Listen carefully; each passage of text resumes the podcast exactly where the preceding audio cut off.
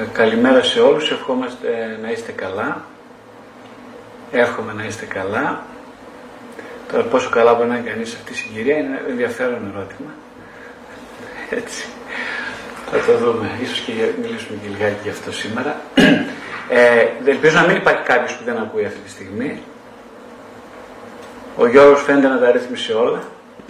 Οπότε είμαστε εντάξει, μπορούμε να ξεκινήσουμε. Ε, ωραία. Ε, ωραία. Ε, είναι η τρίτη συνάντηση που έχουμε για φέτος. Ε, μιλάμε, όπως ξέρετε, δεν ξέρω, δεν ξέρω αν υπάρχουν καινούργια άτομα σήμερα.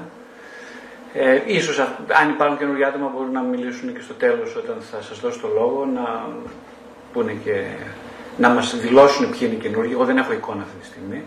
Θα ήθελα καταρχάς να σας ζητήσω να ανοίξετε όλες τις κάμερες. Έτσι, είπαμε να υπάρχει μια ισότητα έστω σε αυτή την άνηση συνθήκη που ζούμε. Εδώ να υπάρχει μια όσο γίνεται πιο ισότιμη συνθήκη. Η ισότιμη συνθήκη είναι να μπορώ να σας βλέπω όπως με βλέπετε εσείς. Στο ίδιο που ζητάω ας πούμε, στις θεραπείες τώρα, στις ε, ατομικές και στις ομαδικές, οι οποίες γίνονται όλες μέσω Skype. Ε, ζητάω αυτή την ισότιμη συνθήκη. Καλό θα ήταν να βλεπόμαστε όλοι μεταξύ μας. Για να κοιτάξω να δω αν σας βλέπω όλους. Δεν σας βλέπω. Υπάρχουν αρκετοί που έχουν κλειστές τις κάμερες.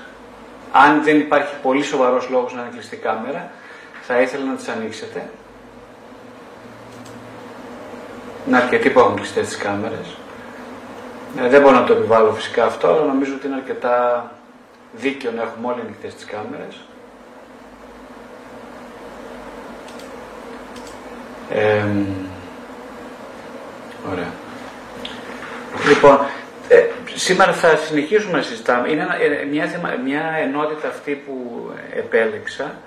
Ε, κοιτάξτε, όσο περνάει ο καιρός και όσο περνάνε και αυτές οι οι συναντήσεις έχω την ανάγκη να εμπιστευτώ όλο και περισσότερο το, την, ε, το ζωντανό λόγο δηλαδή αυτός που δεν είναι δομημένος που βγαίνει αυθόρμητα σε κάθε συνάντηση ε, όπως ακριβώς συμβαίνει και στην ψυχοθεραπεία. Έχουμε πει και στην αρχή ότι δεν προετοιμάζω κάτι. Ε, έχω μάθει μετά από πολλά χρόνια πια ότι η προετοιμασία σε χώρους που αφορούν ε, ζωντανή διάδραση, η προετοιμασία με την έννοια της, δο, της δομημένης συζήτησης, πρώτα απ' όλα τη βρίσκω εξαιρετικά ανιαρή για μένα. Δεύτερον, τη βρίσκω εντελώς ανούσια. Δεν θα ήθελα να συμμετέχω σε μια τέτοια συζήτηση, στην οποία υπάρχει ισχυρή δομή. Ε, δεύτερον, ε, πιστεύω ότι όπως ακριβώς συμβαίνει και στην ψυχοθεραπεία, ε, ό,τι καλό γεννιέται, γεννιέται μέσα σε, μια αυθόρμητη, σε ένα αυθόρμητο λόγο, σε μια αυθόρμητη διάδραση. Το ίδιο πιστεύω λοιπόν σιγά σιγά να αρχίσω να κάνω και στις ομιλίες. Πιστεύω ότι εσείς θα μου πείτε αν είναι κάτι που είναι ευχάριστο, είναι κάτι χρήσιμο ή είναι κάτι που δεν σας ενδιαφέρει και θα χρειαστείτε μια πιο συγκεκριμένη δομή. Ε, οπότε στην πραγματικότητα επέλεξα να μην επιλέγω, ε, είναι και αυτό μια ελευθερία επιλογής. Επέλεξα λοιπόν να διαβάσω κάποια κείμενα. Έχω μια πολύ γενική θεματική στο μυαλό μου, η οποία είναι εντελώς ε, ε, τόσο γενική πια που πάβει να είναι δομή, δομημένη. Ε, σήμερα σκέφτηκα με αφορμή κάποια κείμενα τυχαία, σχεδόν τυχαία, των βιβλίων, ε, να, να πω τι μυρίζομαι με αφορμή αυτά τα κείμενα, γιατί υπάρχει και ένα άλλο παράδοξο που συμβαίνει, ε, καθώς διαβάζω τα βιβλία μου, και όχι μόνο τα βιβλία, αλλά και κάθε βιβλίο που έχω ξαναδιαβάσει, αυτού του τύπου, του τύπου δηλαδή του προβλητικού, του τύπου που έχει πάρα, πολλούς, που έχει πάρα πολλά καθρεφτίσματα μέσα από επιγνώσεις, συνεχώς βλέπω ότι και, ε, κάθε φορά που διαβάζω ένα κομμάτι, συνεχώς διαβάζω κάτι εντελώς διαφορετικό που και μένα με εκπλήσει, άρα σημαίνει ότι πρώτον δεν υπάρχει σταθερό κείμενο, δεν υπάρχει δηλαδή αυτό που λέμε ένα ε, κείμενο που έχει μία ανάγνωση, όπως δεν υπάρχει μία σχέση, μία συνδιαλλαγή που να έχει μία ανάγνωση. Οι αναγνώσεις ποικίλουν ανάλογα με τη χρονική στιγμή, ανάλογα με την, το, βαθμό, ε, ε, το βαθμό σύνδεσης που έχει ο ακροατής και ο μιλητής με τον εαυτό του και εκατέρωθεν. Άρα δεν υπάρχει τίποτα δομημένο, η, η, η δόμηση, η, η, η δόμηση είναι μια ψευδέστηση. Θυμάμαι έναν ε, γνωστό ψυχαναλυτή, ο οποίος δεν έγινε τόσο γνωστός δυστυχώς, ο οποίος ε, ε, όταν το ρωτούσαν οι θεραπευόμενοι, επειδή δεν έγραψε πολλά βιβλία, ήταν εξαιρετικός ε, pioneer ε, στον χώρο του, Γκάιζερ, δεν έγραψε όμως πολλά βιβλία και γι' αυτό δεν έγινε πολύ διάσημος, ενώ ήταν εξαιρετική η συμβολή του. Μία από τις συμβολές του λοιπόν ήταν ότι όταν ρωτούσαν οι θεραπευόμενοι στην πρώτη και όλα συνεδρία ε, ποια είναι ακριβώς η διαδικασία που πρέπει να τηρηθεί, δεν, δεν απαντούσε καθόλου. Και έλεγε ότι δεν υπάρχει καμία διαδικασία. Ε, φυσικά αυτό ενοχλούσε πάρα πολύ τους περισσότερους θεραπευόμενους, γιατί έλεγαν ότι θα, θα θέλουμε να υπάρχει μια διαδικασία. Έτσι θα πει αυτό. Έβαινε λοιπόν σε μια συζήτηση και τους έφερε σε τεράστια μηχανία, ε, γιατί, γιατί ακριβώς πίστευε ότι ένα βασικό κομμάτι της ίδιας διαδικασίας θεραπείας είναι του να ε, δημιουργηθεί από το τίποτα εν ελευθερία βουλήσεως, αυτονόμησης και ευθύνης η διαδικασία από το, από το μηδέν. Ε, κατά τη γνώμη μου είναι, ήταν λίγο υπερβολικός αυτό που έκανε. Γιατί όλοι μας, έτσι έχουμε, ειδικά οι νέοι θεραπευόμενοι, έχουν πάρα πολύ ανάγκη και σωστά έχουν ανάγκη, κατά τη γνώμη μου, να υπάρχει μια στοιχειώδης δομή, έτσι.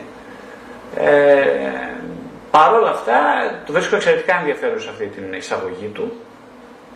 Σε σχέση με άλλους, με άλλες θεραπευτικές σχολές, όπως για παράδειγμα ο Πέρες της Gestalt, ο οποίος ε, ε, όντας ένας πολύ εξαιρετικά ε, έτσι, έντονος, ε, δομημένος, σχεδόν αυταρχικός ε, σαν προσωπικότητα, ηγέτης, ηγετικός θεραπευτής, ε, αξίωνε μέσα από τις τεχνικές που και ο ίδιος εισήγαγε στην ψυχοθεραπεία την απόλυτη ελευθερία. Δεν, δεν ακούγεται πολύ παράδοξο αυτό; Ε; Δηλαδή ένας άνθρωπος ο οποίος είναι εξαιρετικά δομημένος, ε; ο οποίος είναι ηγέτης, ηγετικός, σαν θεραπευτής, αξιώνει μέσα στη θεραπεία, μέσα από τεχνικές μάλιστα που ο ίδιος ε, θεώρησε πολύ και είναι πάρα πολύ πρωτοποριακές, της Gestalt, ε, ο ίδιος αξίωσε λοιπόν να υπάρχει αυτό που λέμε η απόλυτη ευθύνη στο θεραπευόμενο. Με την έννοια ότι ε, ο θεραπευτής είναι εντελώς εκεί μόνο και μόνο για να καθρεφτίζει τον βαθμό ελευθερίας, ευθύνης που αξιοποιεί, είναι σε θέση να αξιοποιήσει να πάει στιγμή ο θεραπευόμενος ε, και σχεδόν για τίποτα άλλο.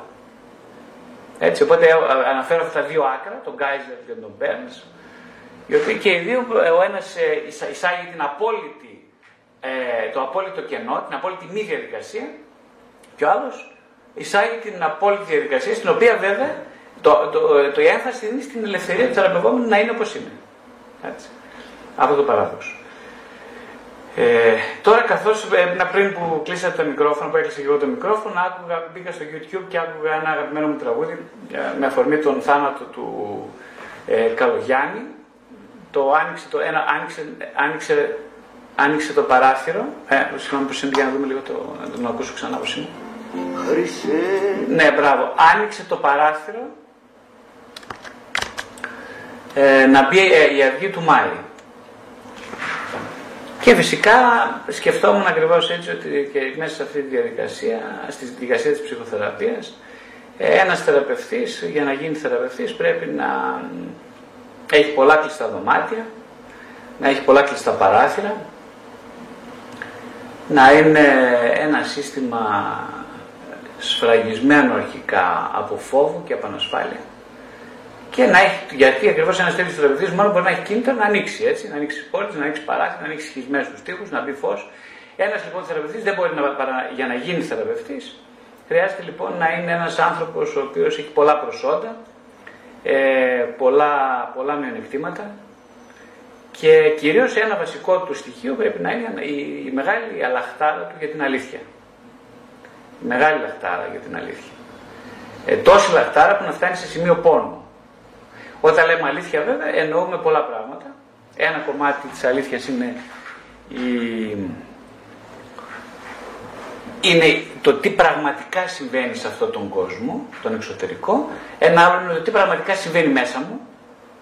Α; Τι πραγματικά συμβαίνει μέσα μου, αυτή τη στιγμή, από πάντα, στο παρελθόν, τι θα συμβεί στο μέλλον, ποιος είμαι, ποια είναι η ταυτότητά μου; Αυτά είναι κομμάτια της αλήθειας. Ο θεραπευτής ενδιαφέρεται μόνο για την αλήθεια του, για την αλήθεια του θεραπευόμενου, για την αλήθεια γενικώς.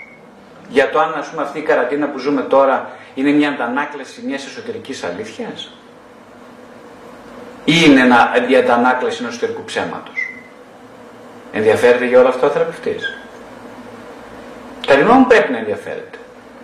Όχι πρέπει με την έννοια της, της, της ε, νομοτέλειας, αλλά με την έννοια κυρίως το ότι δεν γίνεται παρά ένας θεραπευτής να είναι ανοιχτό το βλέμμα του σε οτιδήποτε κινητοποιεί ε, την αλήθεια και το συνέστημα. Ας πάμε λοιπόν σε ένα κείμενο. Σήμερα θα διαβάσω κάποια κομματάκια από το ψυχοθεραπευτικό ταξίδι. Για να δούμε. Ας πάμε κυρίως για την επίγνωση της... Ε, για, μιλήσουμε και, και, και, τα, και τα τρία βιβλία αυτά, τα οποία ε, έχω γράψει. Είναι βιβλία που κυρίως έχουν σχέση με τις επιγνώσεις, δηλαδή τι είναι επιγνώσεις; Οι επιγνώσεις δεν είναι μια γνώση του θεραπευτή, έτσι. Ε, δεν είναι μια γνώση, ξέρει. Είναι μια, είναι μια ε, είναι μια γνώση η οποία ζυμώνεται μέσα από αυτή τη συνεχή αναζήτηση της αλήθειας. Πώς γίνεται αυτή η αναζήτηση της αλήθειας, γίνεται κυρίως μέσα από την ψυχοθεραπεία, την ατομική, ομαδική και εσωτερική αναζήτηση του ίδιου του ψυχοθεραπευτή, ε, μέσα στα χρόνια, στα πολλά χρόνια. Ε, γίνεται μέσα από την, ε, αυτό που λέω εγώ εσωτερική εργασία, που είναι κάτι παράλληλο, όχι άσχετο, με την ψυχοθεραπευτική δουλειά του, το οποίο είναι δομημένο και μπορεί να επιταχυνθεί και να ενταθεί μέσα από οδηγίες του θεραπευτή, όπως δουλεύω εγώ τουλάχιστον μέσα στη θεραπεία. Ε, και είναι αποτέλεσμα της ζήμωσης με τους ανθρώπους, με αυτό που οι άνθρωποι επινοούν ως ταυτότητα σε οποιοδήποτε σημείο της διαδικασίας της ζωής τους, όσο βρίσκονται στην ψυχοθεραπεία. Κυρίως αυτά τα τρία είναι αυτό που λέμε ταυτότητα του θεραπευτή. Και λέω λοιπόν σε ένα κειμενάκι εδώ, σε κάποιο στιγμή που μιλάω, που γράφω στο ψυχοθεραπευτικό ταξίδι, με αφορμή την θεραπευτική διαδικασία. Λέω τι είναι ψυχοθεραπεία ή αλλιώς πόσο μακριά θες να κολυμπήσεις. Ε. Ήρθαν στο γραφείο μου και έρχονται άνθρωποι και όλοι στάνε να τους μάθω κολύμπι και ο καθένας με, με, το κολύμπι εννοεί κάτι εντελώς διαφορετικό. Λέω. Ο Γιάννης, μόλις τον μπόρεσε να σταθεί όρθιος μέσα στο νερό και να περπατάει εκεί που πατώνει, χωρίς να φοβάται, μου είπε: Ευχαριστώ, Γρηγόρη, που με έμαθες να κολυμπώ τόσο καλά και μετά έφυγε. Το ίδιο μου είπε και η Μαρία, μόλις έμαθε να επιπλέει ανάσκελα μες στο νερό. Το ίδιο και ο Κώστας. Ε, μόλις τα κατάφερε να πρωτοκολυμπήσει και πήγε 10 μέτρα μακριά από την ακτή. Το ίδιο μου είπε και η Άρτεμις, όταν κατάφερε να πάει μέχρι τη Σημαδούρα και να γυρίσει πίσω ασφαλής. Χάρηκε πολύ και ο Αλέξης όταν πρωτοείδε τον εαυτό του να βγαίνει με ελεύθερο στυλ λίγο έξω από το λιμάνι και φώναξε με ενθουσιασμό. Δεν χρειάζομαι άλλο, άλλα μαθήματα, έγινα πλέον ξεφτέρι στο κολύμπι. Είναι και κάποιοι μαθητές, ελάχιστοι, ελαχιστότατοι στον αριθμό, που τα κατάφεραν να περάσουν κολυμπώντας στη θάλασσα της Μάχης. Είναι και αυτοί που ακόμα και τώρα που μιλάμε κολυμπάνε κατά μεσής του Ειρηνικού ωκεανού ακούραστα, ξέροντας πως τους ακολουθούν τα θεριά της θάλασσας, κάνουν όμως το φόβο τους πίστη και δύναμη και ενώ παλεύουν με τα κύματα και με το κρύο στη μέση του ωκεανού, ψιθυρίζουν πόσο πολλά ακόμα έχω να μάθω. Πόσο πολλά ακόμα έχω να μάθω για να μπορώ να πω με ασφάλεια πως έμαθα να κολυμπώ. Ε, αυτό είναι ένα, ε, κοιτάξτε όλα τα κείμενα που γράφω, ε, ο λόγος που έχουν πολλές αναγνώσεις είναι γιατί είναι εξαιρετικά αφαιρετικά και συμπυκνωμένα. Τώρα με αυτό το πράγμα, αυτή, αυτό το κείμενο τώρα, ας πούμε, γελάει 3.000 σκέψεις. Τις οποίες θα μπορούσε να γραφτεί ένα βιβλίο εξ ολοκλήρου από την αρχή, μόνο με αυτό το κείμενο. Ε, καταλαβαίνετε τι εννοώ. Λέω πολλά πράγματα. Τι λέω, ας πούμε. Λέω ότι κάποιοι θεραπευόμενοι, ότι τι είναι η θεραπεία βασικά λέω. Έτσι. Τι είναι η θεραπεία. Η θεραπεία είναι, είναι ε, ε, ένα, ένα ένιγμα είναι η θεραπεία βασικά. Είναι ένα μεγάλο βαθύ ένιγμα για μένα όσο περνάει ο καιρός όσο, ε, όσο, βαθαίνει η γνώ, όσο βαθαίνουν οι επιγνώσεις μου στο, στο χώρο της ψυχοθεραπείας, τόσο περισσότερο, μα τόσο περισσότερο, συνειδητοποιώ πόσο λίγα γνωρίζω, ε, όχι μόνο για μένα, αλλά και για την ίδια την ψυχοθεραπεία. Τι σημαίνει αυτό τώρα; Όταν ξεκίνησα νόμιζα ότι είμαι ο σούπερ φωστήρας ας πούμε και φυσικά όπως όλοι πιστεύουν οι θεραπευτές Δυστυχώς και στην Ελλάδα συμβαίνει ακόμη περισσότερο. Δουλεύαμε πάνω στο, στο, όπως το λένε, στο κεφάλι, στο, στην κασίδα του θεραπευόμενου. Έτσι. Δηλαδή, κλάψτε χαράλαμπο, όπως καταλαβαίνετε.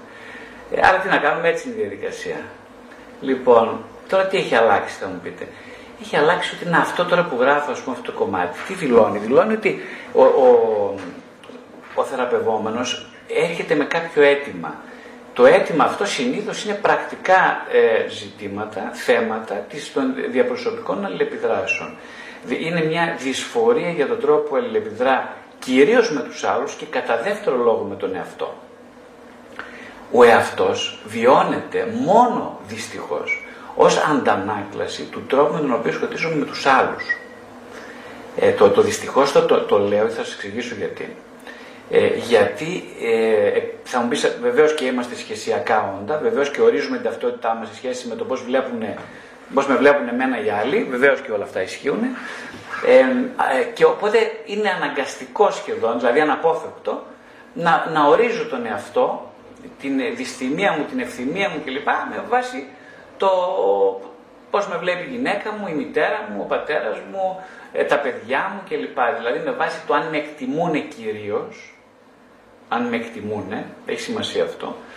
Έτσι, αν με εκτιμήσανε. Και έχω, έχω αναπτύξει, όπως είπαμε και στις άλλες ομιλίες, μια περισσότερο εσωτερική έτσι, υπόθεση για το ποιος είμαι. Η οποία βασικά, κυρίως, βασίζεται σε ποιο πράγμα; Στο πώς με είδε ο παπάς μου, πώς με συνεχίζει να με βλέπει ο παπάς μου, πώς με είδε η μαμά μου, πώς με συνεχίζει να με, τι γνώμη έχει για μένα η μητέρα μου. Έτσι. Ε, αφού έχω, ε, ε, έχω ε, αποκρισταλώσει μια άποψη για το αν αξίζω τελικά την επιδοκιμασία της μάνας μου ή τελικά την, την άποψη της για μένα και αν την εστερνιζούμε, ε, προχωράω στη ζωή έχοντας μια άποψη που τη θεωρώ δική μου. Σωστά. Βέβαια δεν είναι καθόλου δική μου όπως καταλαβαίνετε αυτή η άποψη που έχω για μένα. Έτσι, δεν είναι δική μου η άποψη. Είναι της μάνας μου. Θα μου πεις ποιος το ξέρει αυτό. Δεν το ξέρει κανένας. Μπαίνει στην ψυχοθεραπεία πάντα εν αγνία του. Λέει απλά ρε παιδί μου, γιατί δεν μπορώ να στεριώσω μια σχέση. Για παράδειγμα, το ξέρετε, οι γυναίκες ειδικά, περισσότερε γυναίκες μπαίνουν έτσι, αυτό δεν λέει, ρωτάτε, ας πούμε. Ε, γιατί δεν μπορώ να στεριώσω μια σχέση, ρε παιδάκι μου. Γιατί δηλαδή, τι όμορφη είμαι, έχω τα προσόντα μου, μου λένε όλοι τι γκόμενα που είσαι, τι έξυπνη που είσαι, τι είσαι το ένα το άλλο. Καλά, γιατί ρε παιδί μου, ρε, δεν ξέρω τι. Λέει οι άλλες μου, δεν υπάρχουν άντρες. Σωστά. Εντάξει, τι να κάνουμε. Να είναι αυτό το πετάω το μπαλάκι στην άλλη πλευρά του γηπέδου, κατάλαβε. Να μην το πάρω εγώ. Γιατί αν το πάρω εγώ το μπαλάκι, θα πρέπει να αρχίσουν να ρωτιέμαι τι δεν πάει καλά με μένα. Ε, στην αρχή της ψυχοθεραπεία, οι περισσότεροι άνθρωποι, όπω ξέρετε και εσείς πολύ καλά, είτε είστε θεραπευτές είτε θεραπευόμενοι, το ξέρετε πάρα πολύ καλά, ότι συνέχεια πετάμε το μπαλάκι, λέμε ρε παιδί μου, κοίταξε τώρα, με αδίκησε αυτή η ζωή, ρε παιδί μου. Είμαι αδικημένη, είμαι αδικημένος. Ε. Γιατί είμαι αδικημένος, γιατί άξιζα καλύτερα πράγματα. Αλλά δεν τα έχω. Που σημαίνει ότι αυτή τη στιγμή που αδικούμε, ότι κάποιος κάνει λάθος και δεν είμαι εγώ αυτός που κάνει το λάθος. Έτσι δεν είναι. Αφού αδικήθηκα. Η αίσθηση αδικίας είναι περίτρανη στην αρχή της ψυχοθεραπείας. Η, η αίσθηση αυτή λοιπόν της αδικίας ξεκινάει κυρίως από το γεγονός ότι ε, κάποιος έκανε κάτι σε μένα ερήμην μου. Προσέξτε, είναι πολύ σημαντικές αυτές οι έννοιες. Ερήμην μου σημαίνει πράγματι, κοιτάξτε, σε ένα επίπεδο μακροεπίπεδο, σε επίπεδο βάθους, αυτό είναι αλήθεια. Έτσι ακριβώς συμβαίνει. Δηλαδή κάποιος κάποτε μου έκανε κάτι και εγώ δεν ήμουν παρόν. Προσέξτε τι ενδιαφέρον έχει αυτό. Έχει δύο ενδιαφέροντα πράγματα. Το πρώτο είναι ότι πράγματι όταν ήμουν παιδάκι, ας πούμε, και καθρέφτησα στο βλέμμα της μάνας μου μία απαξίωση ή μία δική της κατάθλιψη, ε, ναι, εγώ ήμουν ερήμην. Ήμουν ερήμην. Δεν ήμουν εκεί παρόν. Θα μου πεις πώς δεν ήσουν παρόν. Δεν ήμουν παρόν. Ήμουν παρόν σωματικά, αλλά όχι ψυχο, ε, όχι, όχι, όχι νοητικά, όχι διανοητικά. Το διανοητικό κομμάτι αναπτύχθηκε αργότερα και γι' αυτό το λόγο ε, πολύ αργότερα συνειδητοποίησα ότι δεν έχω καλή ιδέα αυτού.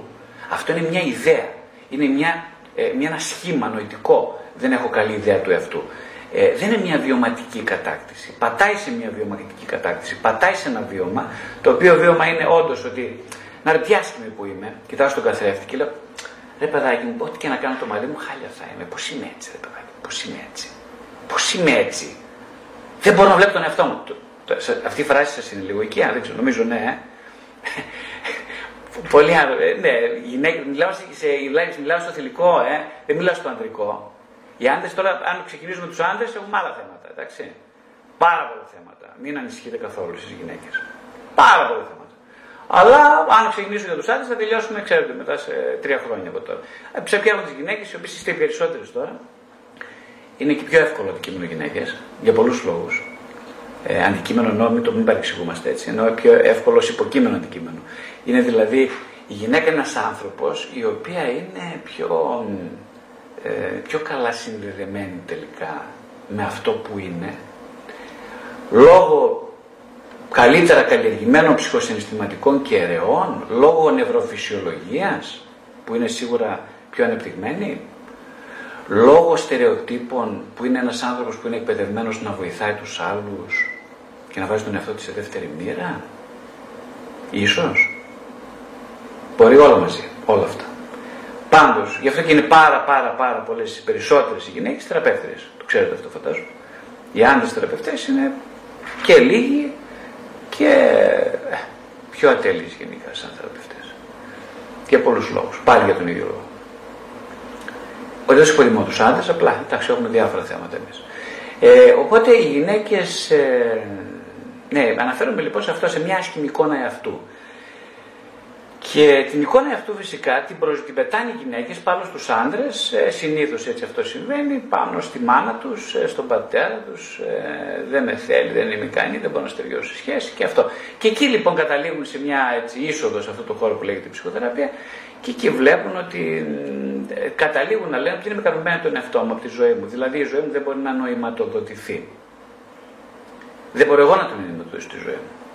Κοιτάξτε, αυτά λέγανε οι γυναίκες πάντα τουλάχιστον φαντάζομαι από ό,τι ξέρω, αμέσω στον 20ο αιώνα, από τότε που βγήκε η ψυχανάλυση, εδώ και 120 χρόνια, οι γυναίκες παραπονούνται γενικώς γιατί είναι καταπιεσμένες, ήταν καταπιεσμένες στην πρώην νεωτερική εποχή περισσότερο. Ε, συνεχίζουν να είναι, τώρα καταπιέζονται από την πολλή ελευθερία τους. Έτσι, από την ψευδέστηση της ελευθερίας τους καταπιέζονται τώρα οι γυναίκες. Ε, εξίσου και οι άντρες καταπιέζονται πια από αυτή την ψευδέστηση, την ίδια ψευδέστηση. Ε, τα, τα πράγματα ανοίγουν σιγά σιγά. Οπότε για να γυρίσουμε λίγο στο κείμενο, τώρα έχω φύγει μακριά από το κείμενο, δεν πειράζει, γυρίσουμε λίγα σιγά σιγά στο κείμενο. Το κείμενο λέει λοιπόν ότι λέει ο άλλος ότι εγώ παιδιά γιατί ήρθε η ψυχοθεραπεία, ήρθε γιατί ας πούμε. Ε, γιατί είχα μια βάρο στο στήθος. Ε, όταν μου φύγει το βάρο στο στήθος είμαι καλά και φεύγω. Για χαρά για αυτό. Ένας άλλος λέει, ήρθα ας πούμε γιατί δεν έχω βρει ακόμα γκόμενα. Λέει ένας, ε. ε βρήκε γκόμενα, έφυγε. Έτσι. Ήρθε η άλλη ας πούμε, λέει ήρθε γιατί ε, θέλω να σκοτώσω τον άντρα μου, δεν το βλέπω και δεν, δεν μπορώ να το χωρίσω, θέλω να τον σκοτώσω ας πούμε. Εντάξει, λέω είναι πιο ηθικό να τον, τον σκοτώσει παρά να τον χωρίσει, έχεις δίκιο, του λέω. Ε, οπότε λέει θα τον, θα, δεν θα τον σκοτώσω. Ε, τελικά τελ, κάπου ας πούμε, μόλις αρχίζουμε να μπαίνουμε στα βαθιά, λέει κοίταξε κύριε Βασιλιά, δεν θέλω να τον σκοτώσω πια. Α, λέω, έχεις θεραπευτεί, οπότε αυτό δεν είναι. Μου λέει ναι, ναι, ναι, ναι είμαι μια χαρά. Λέει, ναι, ναι. Σκατά είναι μια χαρά, τίποτα δεν έχει κάνει. Απλά το εκείνο που έχει κάνει είναι ότι εντάξει, φοβήθηκε παραπάνω λίγο γιατί άρχισε να μπαίνει σε λίγο πιο βαθιά νερά. Ε, αυτό το λέμε εμείς θεραπευτές αντίσταση, ας πούμε. Η οποία αντίσταση εμφανίζεται στην αρχή και στο μέσο της θεραπείας.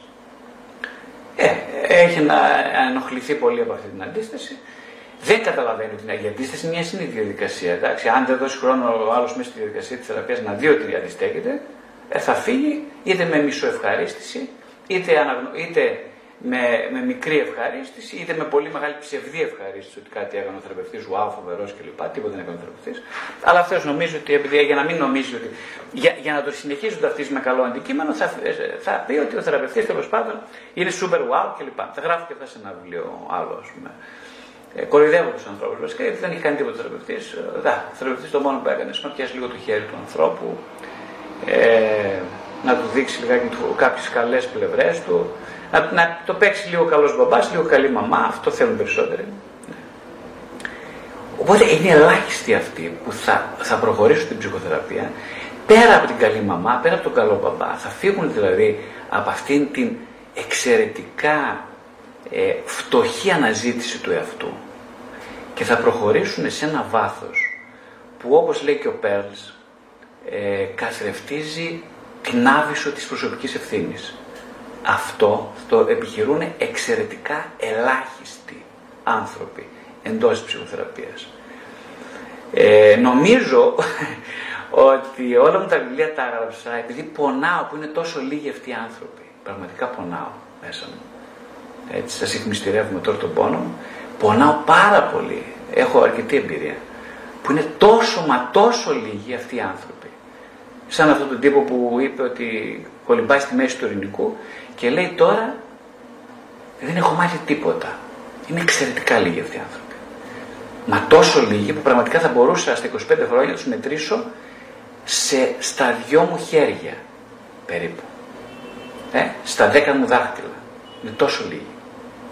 Από εκεί πέρα αυξάνεται το ποσοστό, κατεβαίνουμε προς τα κάτω της κλίμακας, πάει πιο κάτω. Και φυσικά πάει απείρω πιο κάτω στους ανθρώπους που ε, τους ξύνει τον νύχι, τους θεραπεύει τον νύχι και φεύγουν από αυτή τη διαδικασία γιατί νομίζω ότι θεραπεύτηκαν. Έτσι. Τώρα κοιτάξτε, με αυτό εγώ το ζήτημα που το λέω μέσα σε ένα κειμενάκι 25 σειρών, ε, φύγω ένα τεράστιο θέμα για μένα, το βασικό ζήτημα της ψυχοθεραπείας, το οποίο είναι η, το τι συνιστά, ε, ποια είναι τα κριτήρια αξιολόγησης ενός ανθρώπου ως γνήσιο αναζητητή της αλήθειας;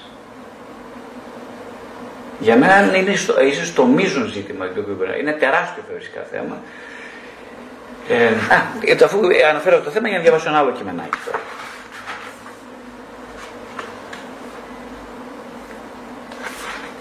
Λοιπόν, αυτό είναι έτσι ξεκινά το βιβλίο, το πρώτο βιβλίο, λέγεται το φόβος του νευρωτικού ανθρώπου. Λέω, ο μεταμετέρνος άνθρωπος δεν φοβάται την οικονομική κρίση, ούτε τους σεισμούς και τα τσουνάμια, δεν φοβάται μη τον εγκαταλείψει η σύζυγος ή η πίστη του. Το μόνο που πραγματικά φοβάται είναι μήπως συμβεί κάτι βαθιά και οριζόντια ανατρεπτικό που θα συμβάλλει ώστε να αλλάξει και εκτιμένη προσωπική και συλλογική αίσθηση της αυτοδυναμίας και αυτάρκειάς του, πάνω στην οποία στήριξε μεθοδικά όλη την ασφάλεια. Κυριολεκτικά τρέμει μπρος στο ενδεχόμενο να διευρυνθεί η άποψη που έχει για τον εαυτό του. Να μετακινηθεί προς μια κατεύθυνση στην οποία δεν έχει διαθέσιμα αντιληπτικά και ερμηνευτικά σχήματα. Προσέξτε. Είναι νευρωσικά αισιόδοξος γιατί δεν αντέχει να είναι ρεαλιστικά απεσιόδοξος. Θέλει να γίνει καλύτερος εντός εισαγωγικών, αποδοτικότερος ως εργαζόμενος, ως εργοδότης, ως εραστής, ως φίλος, σύζυγος, γονιός, χρησιμοποιώντας τεχνικές αυτοβελτίωσης και θετικής σκέψης γιατί φοβάται να μεταμορφωθεί. Ευχαριστιέται να μιλάει, να εξηγεί, να κάνει το σοφό, να παίρνει και να δίνει συμβουλές, δεν έχει όμως καμιά διάθεση να εφαρμόσει όσα ξέρει, ούτε να πειραματίζεται με τον εαυτό του.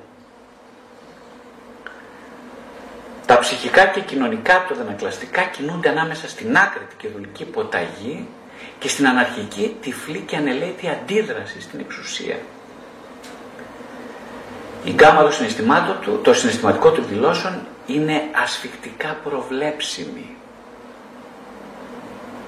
Λίγες τετριμένες, αποσπασματικές και μέτρες χαρές. Σπάνιο ο πόνος του το καταφέρει να ξεχλιστρήσει από τον ελεγκτικό δίκτυο ασφαλείας του τη μονότονη συναισθηματική του μιζέρια. Οι εξάρσεις σπάνιες Συνθλίβονται συνήθως στην προκρούστια κλίνη του φόβου του να ζήσει.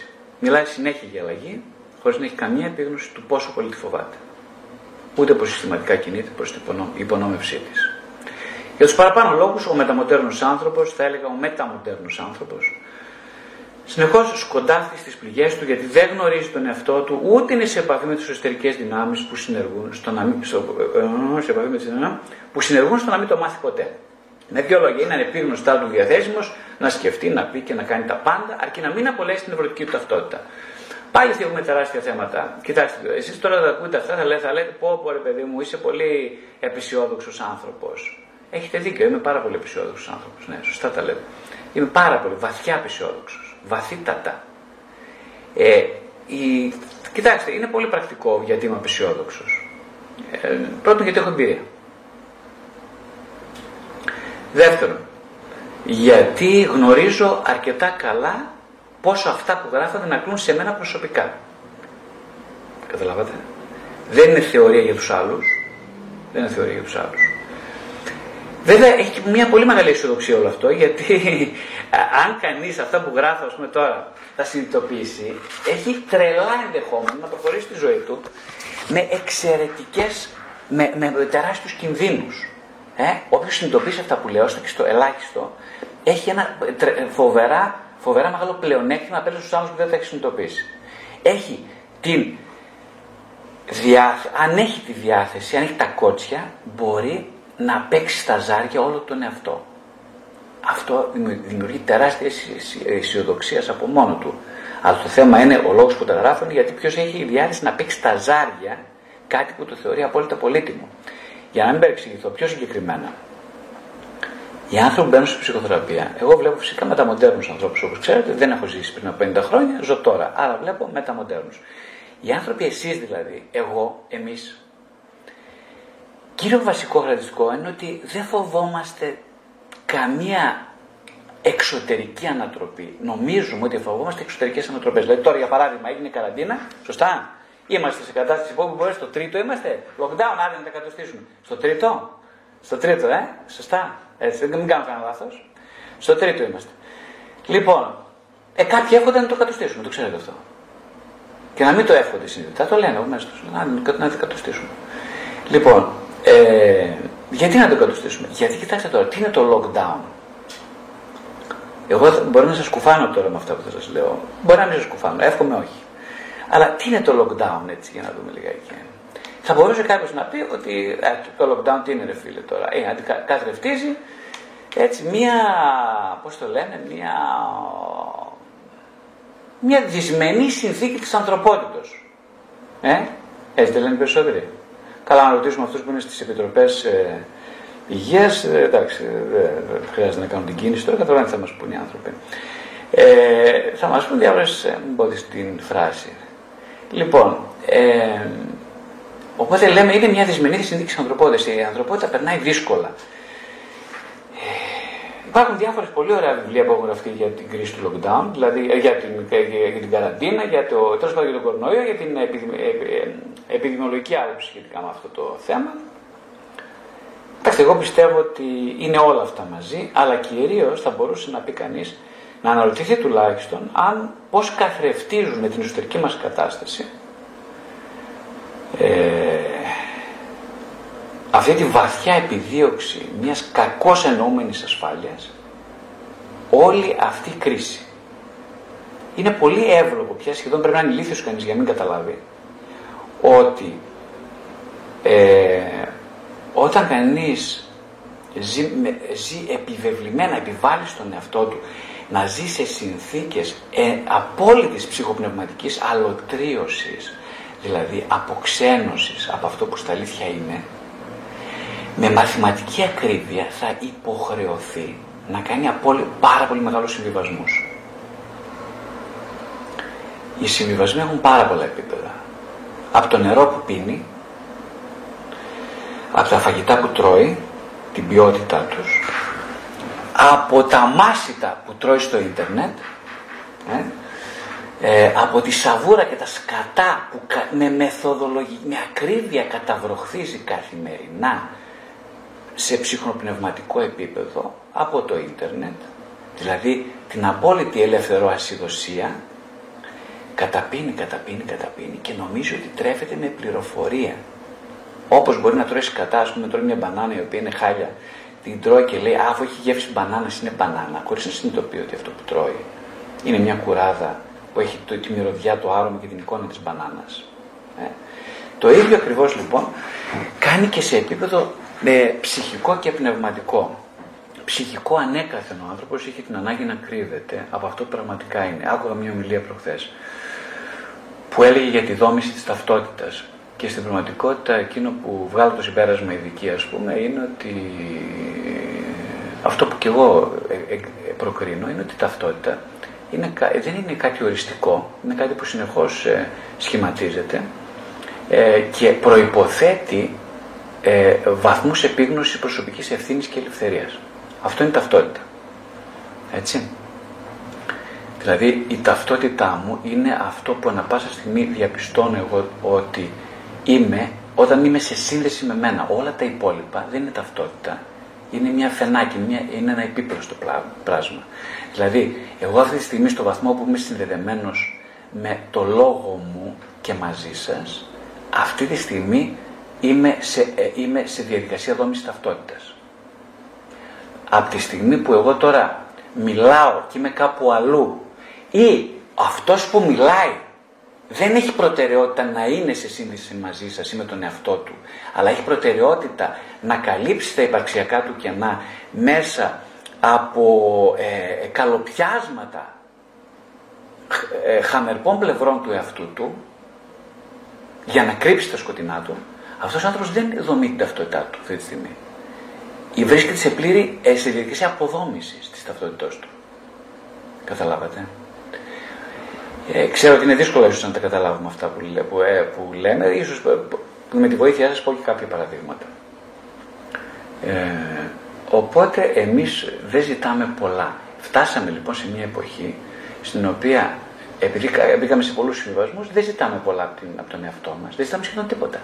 Το μόνο που ζητάμε είναι την καλοπέρασή μας. Ε. Τι σημαίνει καλοπέραση; Καλοπέραση σημαίνει, και θα μου κόψεις το ίντερνετ, σε παρακαλώ, έτσι. Για κοίταξε. Μη μου κόψει, μην τολμήσεις. Το ρεύμα δεν πειράζει. Το ρεύμα και είναι σημαντικό. Μου το έκοψαν γιατί μου κόψαν το ίντερνετ. Δεν το καταλάβατε ακόμα. Αν δεν υπήρχε ίντερνετ θα μου ήταν σημαντικό μου κόψαν το ρεύμα. Μου κόψαν το νερό. Το ίντερνετ να μην μου κόψεις. Γιατί θα μου κόψεις και την τηλεόραση, θα μου κόψεις και διάφορα πράγματα. Εγώ τι θα. Αν μου κόψεις τώρα το ίντερνετ, να σου το πω έτσι πολύ απλά να σου το πω. Αν μου κόψεις το ίντερνετ. Όχι, νερό δεν μου έχεις κόψει. Εντάξει. Μιλάμε υποθετικά. Ε, έχω ρεύμα, αλλά δεν έχω ίντερνετ. Προσέξτε τώρα. Τι θα αναγκαστώ να κάνω; Αυτό που μεθοδολογικά για χρόνια αρνούμε να κάνω. Να μείνω με τον εαυτό μου λιγάκι. Καταλάβατε, τόσο απλά. Δεν είναι αυτό που λέω φιλοσοφικό, έτσι είναι πολύ απλό. Λοιπόν, θα μείνω με τον εαυτό μου. Α, θα μείνω και με τη γυναίκα μου, συγγνώμη. Άμα, τίποτα, άστο τώρα. Μπήκαμε σε βαθιά νερά. Ω, μα τι μου το είπες αυτό, με στεναχώρησες τώρα. Θα μείνω και με τα παιδιά μου. Ω, τώρα με τσάκισες. Τώρα μου κόψεις τα γόνατα. Λοιπόν, σας παρακαλώ κύριε Βασιλιάνη, μπορείτε να σταματήσετε να μιλάτε. Ευχαριστώ πολύ, ήταν πολύ ενδιαφέροντα που είπατε. Πάμε παρακάτω. Λοιπόν, θα μείνω με τη γυναίκα μου, με τα παιδιά μου. Δηλαδή, με πλευρές του εαυτό μου που δεν θέλω να ξέρω. Αυτό με αναγκάζεις τώρα. Αυτό δεν... Λοιπόν, μη σώσεις και το κάνω αυτό ποτέ. Ποτέ, ποτέ. Σε ψυχοθεραπεία, μη σώσει και μπω ποτέ. Μη σώσει και μπω. Δεν καταλάβατε καλά, δεν καταλάβατε. Εγώ ποιος σας είπε ότι θέλω να δω τον εαυτό μου; Ξέρετε γιατί έρχομαι στη ψυχοθεραπεία; Για να, να με ανανουρίσει ένα χέρι μιας καλής, καλύτερης μανούλας από αυτή που είχα. Καταλαβαίνετε.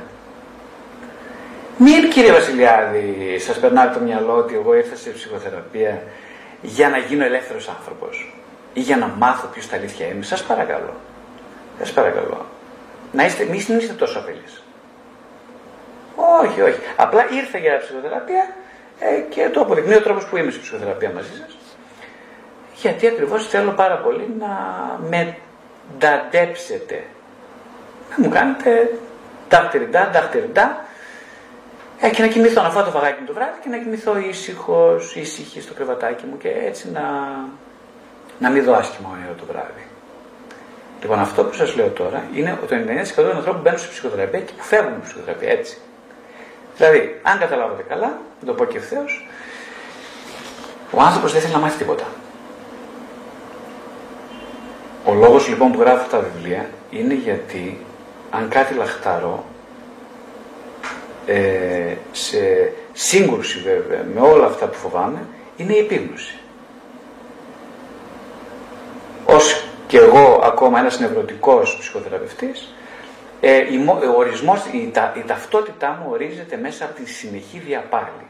Μέσα από τη συνεχή, συνεχή, προσέξτε λίγο, συνεχή συγκρουσιακότητα ανάμεσα σε αυτό που δεν θέλω ποτέ να μάθω και σε αυτό που πραγματικά θα θυσίαζε και τη ζωή μου για να γνωρίσω. Αυτή είναι στην πραγματικότητα όχι μόνο ενός θεραπευτή νομίζω, αλλά ενός υγιούς αναζητητή, η διελκυστίνδα στην οποία πρέπει συνεχώς να βρίσκεται εν επιγνώση. Οπότε ναι, πράγματι ο φόβος του νευρωτικού ανθρώπου είναι να μην συνειδητοποιήσει ότι βρίσκεται σε πάνω σε μια διελκυστίνδα. Να μην συνειδητοποιήσει ότι ο ένας, ένα κομμάτι του αυτού του τραβάει εκεί, ένα κομμάτι του τραβάει αλλού. Ε, γι' αυτό προτιμάει να αρκείται στα, στις οδηγίες της κυβέρνησης, στις οδηγίες των ηθινόντων, ε, δηλαδή τι σου λένε θα είσαι αποδοτικός, εργαζόμενος, δεν θα φας το πρόστιμο των 20 ευρώ, ε, τα σημαντικά είναι ρε παιδί μου, κοίταξε, να μην, να, ε, είναι σαν τα σκυλάκια, είμαστε στα σκυλάκια του Παυλόβου, όπως καταλάβατε γενικότερα. Ε. Τους χτυπάμε παλαμάκια, σηκώνονται κουνάνε την ουρίτσα. Σταματάμε να χτυπάμε παλαμάκια, η ουρίτσα μπαίνει μέσα. Δεν μας δίνουν φαγητό. Κλάμα όπως ο σκύλος να φάει το φαγητό. Το, το ίντερνετ εννοώ, συγγνώμη. Ε. ε, ε, Πώς το λέω, μας δίνουν φαγητό. Ε, δεν πειράζει, μωρέ. Εντάξει, για το καλό μας. Σωστά. Έτσι δεν είναι. Δηλαδή καταντήσαμε σε ένα σημείο, φοβερό αυτό, ότι μας ενδιαφέρει περισσότερο να ζήσουμε ανεξάρτητα από τις προϋποθέσεις τις οποίες ζούμε και μας επιβάλλουν να ζούμε. Δεν είναι φοβερό. Είμαστε πολύ πρόθυμοι πια να ζούμε υπό όλες τις προϋποθέσεις. Αρκεί να ζούμε. Συγγνώμη αν, αν, λέω κάτι που σας προκαλεί, για μένα είναι το ύψιστο είδος της κατάνοιας αυτό που, λέω τώρα. Δηλαδή, εγώ αρκεί ο Γρηγοράκης να μην κολλήσει τον κορονοϊό, μπορεί να κάνει να θυσιάσει τα πάντα. Και ξέρετε γιατί ο Γρηγόρης θα θυσιάσει τα πάντα. Να σας πω γιατί. Γιατί ο Γρηγόρης ε, ζει με μια εργαλειακή κανονικότητα στη ζωή του. Δηλαδή δεν έχει αξιακό σύστημα πια. Δεν έχει κανένα αξιακό σύστημα. Η λέξη αξιακό σύστημα είναι πια εντελώς διάτρητη. Δεν έχει καμία, μα καμία, ε, ε, ε καμία νοηματοδοτική αξία στο σύγχρονο κόσμο. Καμία. Ακόμα και η ψυχανάλυση, ευτυχώς όχι οι πιο σύγχρονες μορφές ψυχανάλυσης, αλλά ε, είχαν ακυρώσει την αξιακότητα γενικά σαν ε, βαθμίδα πολιτισμικής ε, ε, επαλήθευσης. Την είχαν, ήταν ένα ε, σχεσιακό είδος. Ενώ δεν είναι κατά τη γνώμη μου αυτό το πράγμα. Δηλαδή αν κάτι μας λείπει πολύ απλά, είναι να διαμορφώσουμε έναν αξιακό κώδικα αυτή τη στιγμή, στον οποίο να πατάμε πάνω μας να, πατά, να πατάμε εμείς πάνω σε τον αξιακό κώδικα και να ρυθμίζουμε την νοηματοδότηση της ζωής μας με βάση αυτόν τον αξιακό κώδικα. Αυτή τη στιγμή, τι καταφέραμε, τι καταφέραμε; Να μην έχουμε αξιακό κώδικα, να λέμε για το καλό σας. Εγώ αποφασίζω αν θα πας στο σούπερ μάρκετ, αν θα πας εκεί κλπ. Για το καλό σου όμως, εγώ αποφασίζω. Έτσι. Δηλαδή, εγώ ξέρω ποιο είναι το καλό σου. Εσύ είσαι τόσο ηλίθιος που δεν ξέρεις πια. Προσέξτε, αυτό είναι μέρη σωστό. Είσαι πραγματικά τόσο ηλίθιος, είμαι τόσο ηλίθιος, πραγματικά.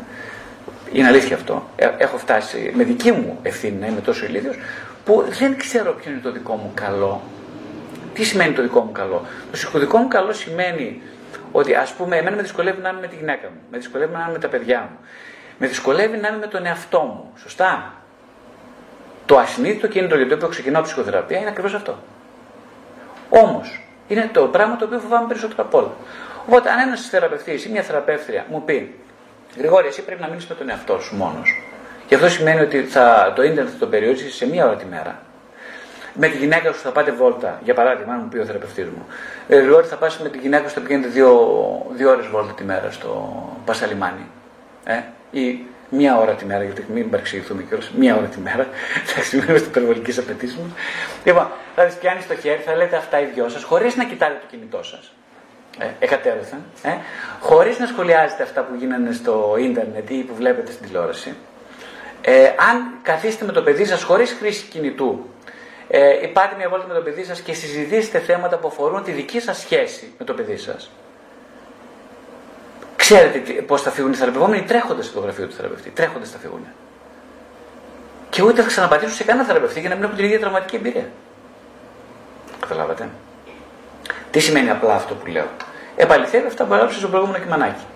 Δηλαδή ότι ε, τα ψυχικά και κοινωνικά μας αντανακλαστικά ε, ε, κινούνται ανάμεσα στην άκρη και τη δουλική υποταγή και στην αναρχική τυφλή ανελέτη αντίδραση στην εξουσία. Βλέπετε, οι φωνές που προκαλούν αυτή στην Ελλάδα είναι ή ε, γαμιέται το σύστημα, εσείς οι ηθήνοντες, εμείς είμαστε που ξέρουμε, ή ότι εσείς είστε που ξέρετε και εμείς είμαστε οι αυτοί που πρέπει να υποστούμε όλη τη βλάβη.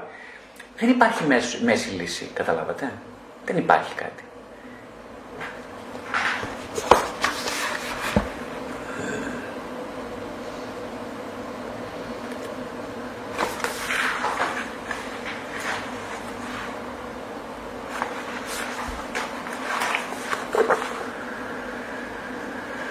Να, γράφει σε ένα άλλο κείμενο, στοιχεία ανοίγω τα κεφάλαια.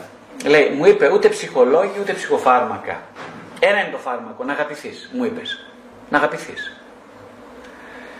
Έτσι είναι όπως τα λες. Όμως για να αγαπηθείς, χρειάζεται να προετοιμαστείς και να τολμήσεις να κολυμπήσεις τα νυχτά, να μάθεις τους φόβους σου, πραγματικούς και φανταστικούς. Να αποθήσει περισσότερο τον κίνδυνο από το φόβο σου. Σταδιακά να απεξαρτηθείς από τις συνεχείς προβολές σου στις πλάτες των άλλων. Να αρχίσεις να συναντάς πραγματικούς άλλους. Και όχι μόνο όσους έχεις πλάσει με τη φαντασία σου στα μέτρα των αναγκών και των φόβων σου. Να επιτρέψεις καθώς μοιήσεις στην αυτογνωσία κάποιον άλλον να φροντίσει τις πληγές σου πριν αποφανθείς πως δεν τις έχεις πια ανάγκη. Ε, βλέπετε λοιπόν ότι λέει ο άλλος, κοίταξε, μου λένε και πολλοί και πνευματικοί άνθρωποι, μου λένε κοίταξε τώρα αυτά ψυχολογία και στους πνευματικούς χώρους επικρατεί πολύ αυτή η άποψη. Ότι τώρα οι ψυχολόγοι και οι ψυχαναλυτές τώρα τι είναι αυτά, ας πούμε. Εδώ αγάπη θέλουν οι άνθρωποι. Έτσι δεν λένε, το, το έχετε ακούσει φαντάζομαι και σε αυτό. Δηλαδή μια αγάπη, αγάπη θέλουν. Λες και λένε το πιο απλό πράγμα στον κόσμο. Δηλαδή λες και λένε ότι η αγάπη είναι κάτι εξαιρετικά απλό να επιτευχθεί. Ε; Δηλαδή τόσο απλό όσο να πει ένα ποτήρι νερό. Έτσι λένε. Και το λένε αυτοί που εντός εγώ πνευματικοί άνθρωποι αυτό το πράγμα. Ε; Κοιτάξτε, εγώ τόσα χρόνια που δουλεύω σε αυτό το χώρο, αν έχω καταλάβει κάτι, ε, μπορεί να μην έχω καταλάβει τίποτα άλλο, αλλά αν έχω καταλάβει κάτι, είναι ότι το πιο πράγματι ισχύει αυτό που λένε, ότι ούτε ψυχοφάρμακο ούτε ψυχολόγοι θέλεις μόνο αγάπη, να αγαπηθείς. Και ισχύει 100% πράγματι, ισχύει ακριβώς αυτό που λένε οι άνθρωποι αυτοί. Μόνο που δεν ξέρουν τι εννοούν να το λένε αυτό. Α πούμε για παράδειγμα, ε, στην ψυχοθεραπεία, όπως είπαμε πριν, το πρώτο βασικό πράγμα που χρειάζεται κάποιος να μάθει είναι να αναγνωρίσει πόσο πολύ δεν αγαπήθηκε. Όχι για να αρχίσει να κλαίει τη μοίρα του, προ Θεού, ε. όχι για να αρχίσει να κλαίει τη μοίρα του, αλλά γιατί όταν μόνο να αναγνωρίσεις πόσο δεν αγαπήθηκες και πόσο σήμερα δεν αγαπάς τον εαυτό σου, θα δημιουργήσεις τις προϋποθέσεις ασφάλειας ώστε να μπορείς να εμπεριέξεις τα κομμάτια του εαυτού σου που δεν αγαπήθηκαν ο ίδιος πια. Αυτό είναι που λέμε ανάληψη προσωπικής ευθύνης. Στην αρχή βεβαίως και πολύ σωστά θα βρεις έναν θεραπευτή ο οποίος θα έχει τη διάθεση, την ικανότητα, το κουράγιο, την εμπειρία να σε αγαπήσει όπως είσαι και την αυτογνωστική εμβέλεια για να το κάνει. Γιατί είναι πάρα πολύ δύσκολο. Για να αγαπήσει κάποιος λίγο έναν άλλον άνθρωπο, έναν θεραπευόμενο, πρέπει πρώτα στοιχειοδός να είναι σε επαφή και να αγαπάει δικά του κομματάκια. Έτσι δεν είναι; Δεν είναι αυτονόητο αυτό. Λίγοι θεραπευτές έχουν το ταλέντο, λίγοι, ελάχιστοι θεραπευτές έχουν την εκπαίδευση. Και το ταλέντο και την εκπαίδευση εξαιρετικά λίγοι. Πάρα πολύ λίγοι θεραπευτές. Το ίδιο σημαίνει και με τους θεραπευόμενους. Εξαιρετικά λίγοι θεραπευόμενοι έχουν το ταλέντο να ανοιχτούν στο πέλαγος αυτό που είναι στον Ειρηνικό ωκεανό και πάρα πολύ λίγοι θέλουν να εκπαιδευτούν να το κάνουν. Γιατί δεν έχει και μόνο το ταλέντο, όπως καταλαβαίνετε. Τι σημαίνει εκπαίδευση όμως, έτσι; Τι σημαίνει εκπαίδευση; Εκπαίδευση σημαίνει να συνειδητοποιείς αρχικά ή τουλάχιστον στο μέσο της θεραπείας σου ότι δεν φταίνε, δεν φταίει κανείς άλλος που είμαι εγώ σήμερα όπως είμαι. Δηλαδή, δεν φταίει ο Μητσοτάκης. δεν φταίει ο Τσίπρας. Ε; Δεν φταίει ο, πώς τον είπαμε, το, θυμίσαι μου το, όπως το, ο, ο Elon Musk. Ε; Δεν φταίει ο, πώς το λένε παιδί μου, δεν φταίει ο Χαρδαλιάς. Δεν φταίει, δεν φταίει, δεν φταίει. Και ποιος φταίει λοιπόν, και ποιος φταίει. Εγώ νομίζω ότι όλοι αυτοί φταίνε, μόνο αυτοί φταίνε. Ε, να, εδώ είναι το θέμα τώρα. Πώς θα φτάσει στο σημείο αυτό το αυτονόητο, ότι δεν φταίει κανένας από αυτούς, να το πεις και εσύ. Και ποιος φταίει, φίλε, αν δεν φταίνουν όλοι αυτοί. Δηλαδή, για κάτσε, γιατί τώρα με τα καλά. Δηλαδή, όλοι μαζί τα φάγαμε, δεν κατάλαβα τώρα πώς την είδες δουλειά. Θα πιάνουμε, πιάσουμε μια δική κουβέντα τώρα. Ξέρετε, το μόνο που θα καταφέρω μέσα από επιχειρηματολογία είναι τελικά να, να σας πω ότι έχετε δίκιο. Ότι έχετε δίκιο. Ε, Εσείς θα πάρετε το δίκιο σας και θα μείνετε απαράλλακτοι για όλη τη ζωή σας με το δίκιο αγκαλιά. Αυτό θέλετε. Να μείνετε απαράλλακτοι με το δίκιο σας στην αγκαλιά; Αυτό δεν κάνουν στην συνέχεια τα ζευγάρια που έχουν ψυχοθεραπείας. Έχουν μόνιμα το δίκαιο μου, το δίκαιο μου. Ο Θεός είναι με το δίκαιο, ξέρεις. Ο Θεός είναι το δίκαιο σου. Δηλαδή δεν υπάρχει Θεός. Κάποιοι λένε ότι ο Θεός είναι ο ναρκισμό. Εντάξει, θα πω είναι το δίκαιο σου. Δηλαδή, αν, δεν, αν μου πεις κοίταξε ότι έχω δίκιο, ό,τι θα γίνω καλύτερα να με πατήσει το παιδάκι μου. Μη τυχόν και μου πεις κύριε Βασιλιάδη ότι έχω άδικο. Εκεί θα, εκεί, όχι, μέχρι εδώ. Δεν μπορώ να ανοιχτώ τίποτα περισσότερο. Οπότε, και τώρα το ερώτημα είναι, κάτσε ρε φίλε, εγώ λοιπόν που έχω πρόβλημα, που ε, η μάνα μου δεν μου ποτέ ότι έχω δίκιο, που με καταπάτησε τα δικαιώματά μου σε ε, νεαρή ηλικία, έτσι. Ο πατέρας μου, που αν μπορούσα να το βάλω κάτω να το σκότωνας, με τον παλιό μπιπ, ας πούμε. Ε. Όχι δίκιο δεν μου έδωσε, με, μου φέρθηκε φρικτά και απέσια. Λοιπόν, εσύ, εγώ γιατί να ανταλλάξω δηλαδή την επιθυμία μου για δίκιο, γιατί να την ανταλλάξω, με, με ποια ψίχουλα θα μου δώσεις εσύ δηλαδή τώρα; Εσύ τι έχεις να μου δώσεις ψίχουλα; Δεν καταλαβαίνεις ότι για μένα είναι νευραλγικό να μου λες ότι έχω δίκιο; Τι έχεις να μου δώσεις για αντίτιμο, για αντίδωρο; Τι έχεις να μου δώσεις; Τι να μου πεις ότι έχω άδικο; Όχι. Τώρα γυρνάμε στο αρχικό σου έτοιμο. Το αρχικό σου έτοιμο λοιπόν είναι. Ξέρεις γιατί έχεις την ανάγκη να έχεις δίκιο; Να σου το πω διαφορετικά. Έχει ένα κεφάλαιο στο βιβλίο αναλυτικά για αυτό το θέμα. Δυστυχώς δεν, τώρα, δεν το ψάξω, θα πάρει ώρα, δεν θα το, πω, δεν θα το ψάξω. Το, το λέω πολύ συμπυκνωμένο αυτό το κομμάτι. Ο λόγος λοιπόν που έχεις ανάγκη να έχεις τόσο πολύ δίκιο, και εσύ και εγώ και όλοι μας, είναι γιατί ακριβώς δεν έχεις σκεφτεί την πιθανότητα τι υποκαθιστά η ανάγκη σου για δίκιο; Και η ανάγκη σου για δίκιο υποκαθιστά ακριβώς αυτή την τροτότητά σου που δεν έχει αγαπηθεί ποτέ. Αυτό υποκαθιστά. Ε, θα μου πεις είναι εύκολο ποιος να με αγαπήσει εμένα ένα τέτοιο κουτσουρεμένο πλάσμα όπως είναι; Κουτσουρεμένο υπαρξιακά, αυτογνωστικά. Ένα εγκατελειμμένο πλάσμα, όχι από τους άλλους, από τον εαυτό μου. Ποιος θα με αγαπήσει εμένα; Ποιος θα με αγαπήσει; Σας είχα πει και μια θεραπευόμενη μου, όταν της είπα, ας πούμε, μία φορά, πήγαινε και πες τον εαυτό σου, κοίτα στον καθένα και πες τι γλυκιά και όμορφη που είσαι και πόσο αγαπάω σήμερα ήταν σαν να της είπα να, να, να, να, πάει να μπει μέσα σε καυτό οξύ και να διαλυθεί το σώμα της. Έτσι. Ήταν ακριβώς αυτό. Με ίδιο τρόπο με κοίταξε τα μάτια. Λες και απείλησα τη ζωή της βασικά. Στην πραγματικότητα, ναι, απείλησα τη ζωή της με αυτό το σχόλιο. Γιατί η ζωή της είναι να διατηρήσει αλόβητη την αυτοεικόνα της. Να μην αλλάξει τίποτα. Θα μου πεις γιατί έρχεται η ψυχοθεραπεία τότε, αφού να μην αλλάξει τίποτα. Μα έρχεται η ψυχοθεραπεία γιατί ταυτόχρονα, προσέξτε τώρα τι γίνεται, ε, η κοπέλα αυτή θέλει να αλλάξει τα πάντα στη ζωή της και ταυτόχρονα δεν θέλει να αλλάξει τίποτα. Μα είσαι σοβαρός τώρα, είσαι και ψυχοθεραπευτής, τι είναι αυτά που λες. Αυτό είναι σχizοφρένεια. Ακριβώς αυτό είμαστε όλοι. Είμαστε, ζούμε σε ένα σχιζοειδή κόσμο και είμαστε οι ίδιοι σχιζοειδείς. Δηλαδή, αυτό είναι το συμπέρασμα. Και αυτό προσέξτε δεν είναι κακό. Γιατί μου λέει κάποια θεραπευόμενη άλλη, ας πούμε, μου λέει, εγώ ξέρεις, όχι, όχι, ε, ποιο το. Αποφεύγω συνέχεια λέει, τα συναισθήματά μου και γι' αυτό παθαίνω κρίση πανικού. Λέω χάρη και πολύ χειρόπουλο. Ακριβώς αυτό είναι. Αποφεύγω τα συναισθήματά μου και παθαίνω κρίση πανικού. Μα ακριβώς αυτό. Γιατί τα αποφεύγεις, ε, κοπέλα μου, τα συναισθήματά σου; Γιατί κάθε φορά που πάω να ζοριστώ, λέω α σκεφτώ κάτι θετικό. Να σκεφτώ κάτι καλό. Και σε βοηθάει αυτό; Όχι, μου λέει να δεν βλέπεις τι γίνεται. Παθαίνω όλο και περισσότερες κρίσεις πανικού. Ε, λέω, ε, αφού λέω παθαίνεις κρίση πανικού, μήπως θα πρέπει να δεις σοβαρά το ενδεχόμενο να κουμπίσει τα συναισθήματά σου; Μα πώς γίνεται αυτό, Να σου πω μια τεχνική. Ναι, να μου πεις. Ωραία. Λοιπόν, πάρε ένα τετραδιάκι. Έχω γράψει 25 τετράδια εγώ στη ζωή μου τέτοια. Λοιπόν, πάρε ένα ωραίο τετραδιάκι και κάτσε ένα πρωινό. Έχεις ώρα με την καρατίνα, έχω λίγο ώρα, ναι. Άρα, αν δεν έχεις ώρα, δεν, δεν είναι επιχείρημα δεν έχω ώρα. Βρες μισή ώρα, φτιάξε μισή ώρα στη μέρα σου. Μισή, μία ώρα. Πόση ώρα μπορείς, ένα τέταρτο. Δεν μπορείς να το φτιάξεις. Λοιπόν, αν θες να με δουλέψεις, εγώ δεν θέλω να δουλέψω μαζί σου. Δεν ανέχομαι ανθρώπου που με δουλεύουν. Λοιπόν, θες να σοβαρευτούμε τώρα; Μπορείς να φτιάξεις μισή ώρα στην καθημερινότητά σου; Ναι ή όχι; Αφού την ανάγκασα, μου λέει μπορώ. Α, ωραία, μπορείς. Λοιπόν, μισή ώρα. Ωραία, κάτσε, κλείσει το κινητό σου. Κάτσε λοιπόν, όχι στην τηλεόραση, κάτσε στο μπαλκόνι. Άμα κάνει κρύο, κάτσε μέσα. Λοιπόν, πάρε το στυλάκι σου. Μέτρησε λίγο, δεν πώ είναι το σωματάκι σου. Καλά, είσαι καλά αυτή τη στιγμή. Είσαι ήρεμη. Όχι, δεν είμαι ήρεμη. Που, ε, τι, κάνει ένα σκάνινγκ στο σωματάκι σου όλο. Πέρα το από πάνω μέχρι κάτω, τα ποδαράκια σου, καρδούλα σου, το κεφάλι σου. Θες λιγάκι, πώς αισθάνομαι αυτή ποιος είναι το σώμα μου; Ε, πέρασε όλα τα όργανα, όλα τα άκρα σου, την κοιλιά σου, τα γενετικά σου όργανα. Πέρασε τα όλα από ένα σκάνινγκ. Μην είναι εκεί που υπάρχει ένταση. Χαλά, χαλάρωσε την ένταση. Γράψτε στο μερολόγιο. Τώρα νιώθω ένταση εκεί. Τώρα παίζει το αριστερό μου μάτι. Τώρα νιώθω μια σύσπαση στο δεξί μου ώμο. Γράψτε. Θα περάσουν 2-3-4 λεπτά. Ωραία. Τέλεια. Λοιπόν. Ε, τώρα πώ αισθάνεσαι. Γράψε πώ αισθάνεσαι αυτή τη στιγμή. Ποιες σκέψεις σου γίνονται το μυαλό, γράψτες. Έχω την ανάγκη να πάρω βαθιές ανάσες, γράψτε το.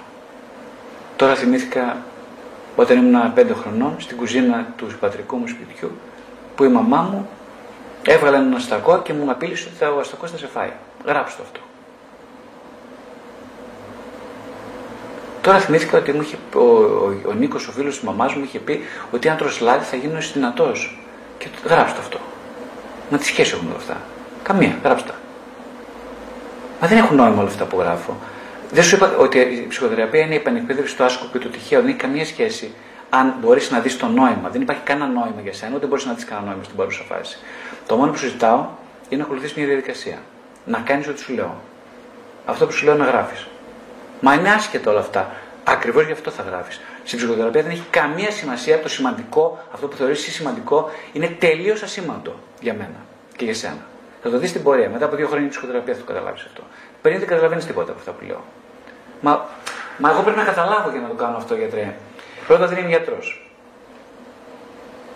Και εσύ δεν είσαι ασθενής. Ε, οπότε θα πρέπει να καταλάβεις ότι δεν χρειάζεται να καταλαβαίνεις τα πάντα. Γιατί η αντιληπτική σου ικανότητα είναι εξαιρετικά περιορισμένη και αν θέλεις να την αναπτύξεις, τότε θα πρέπει να αφαιθεί σε κάτι που υπερβαίνει την αντιληπτική σου ικανότητα. Οπότε ναι, σωστά θα ακολουθήσει αυτά που λέω. Μα μου είναι δύσκολο. Θες να δούμε γιατί είναι τόσο δύσκολο να κάνει αυτά τα απλά πράγματα που λέω εγώ. Ναι, εδώ ξεκινάει λοιπόν η επεξεργασία αυτό που λέμε θεραπευτικής αντίστασης, της αντίστασης στην ψυχοθεραπεία.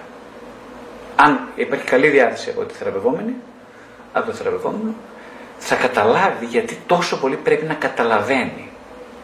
Και γιατί είναι, είναι τόσο δύσκολο να ακολουθήσει κάτι που υπερβαίνει την, την ικανότητα αντιληπτικής σύλληψης στην παρούσα φάση της ψυχοθεραπείας. Ε, δηλαδή πρέπει να μάθει ο θεραπευόμενος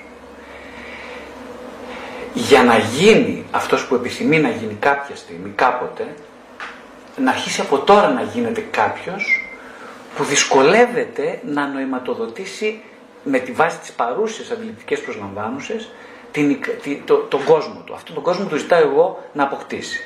Ε; Ε, τώρα μιλάω λίγο αρκετά προσωποποιημένα για να καταλάβετε. Είναι αρκετά σύνθετα αυτά που λέω. Έτσι, να μιλάω έτσι αρκετά, προσπαθώ να μιλήσω λίγο απλά για να καταλάβετε. Ε, ο, ο νευρωτικός λοιπόν θεραπευόμενος, εγώ και εσείς, όχι, αν δεν το καταλάβουμε, δεν το κάνουμε, σου λέει. Δεν, δεν μπορώ, πρέπει να το καταλάβω. Ε, αυτό είναι το πρόβλημά σου. Γι' αυτό είσαι η ψυχοθεραπεία. Επειδή έχεις θεοποιήσει την αντιληπτική σου ικανότητα. Το καταλαβέ.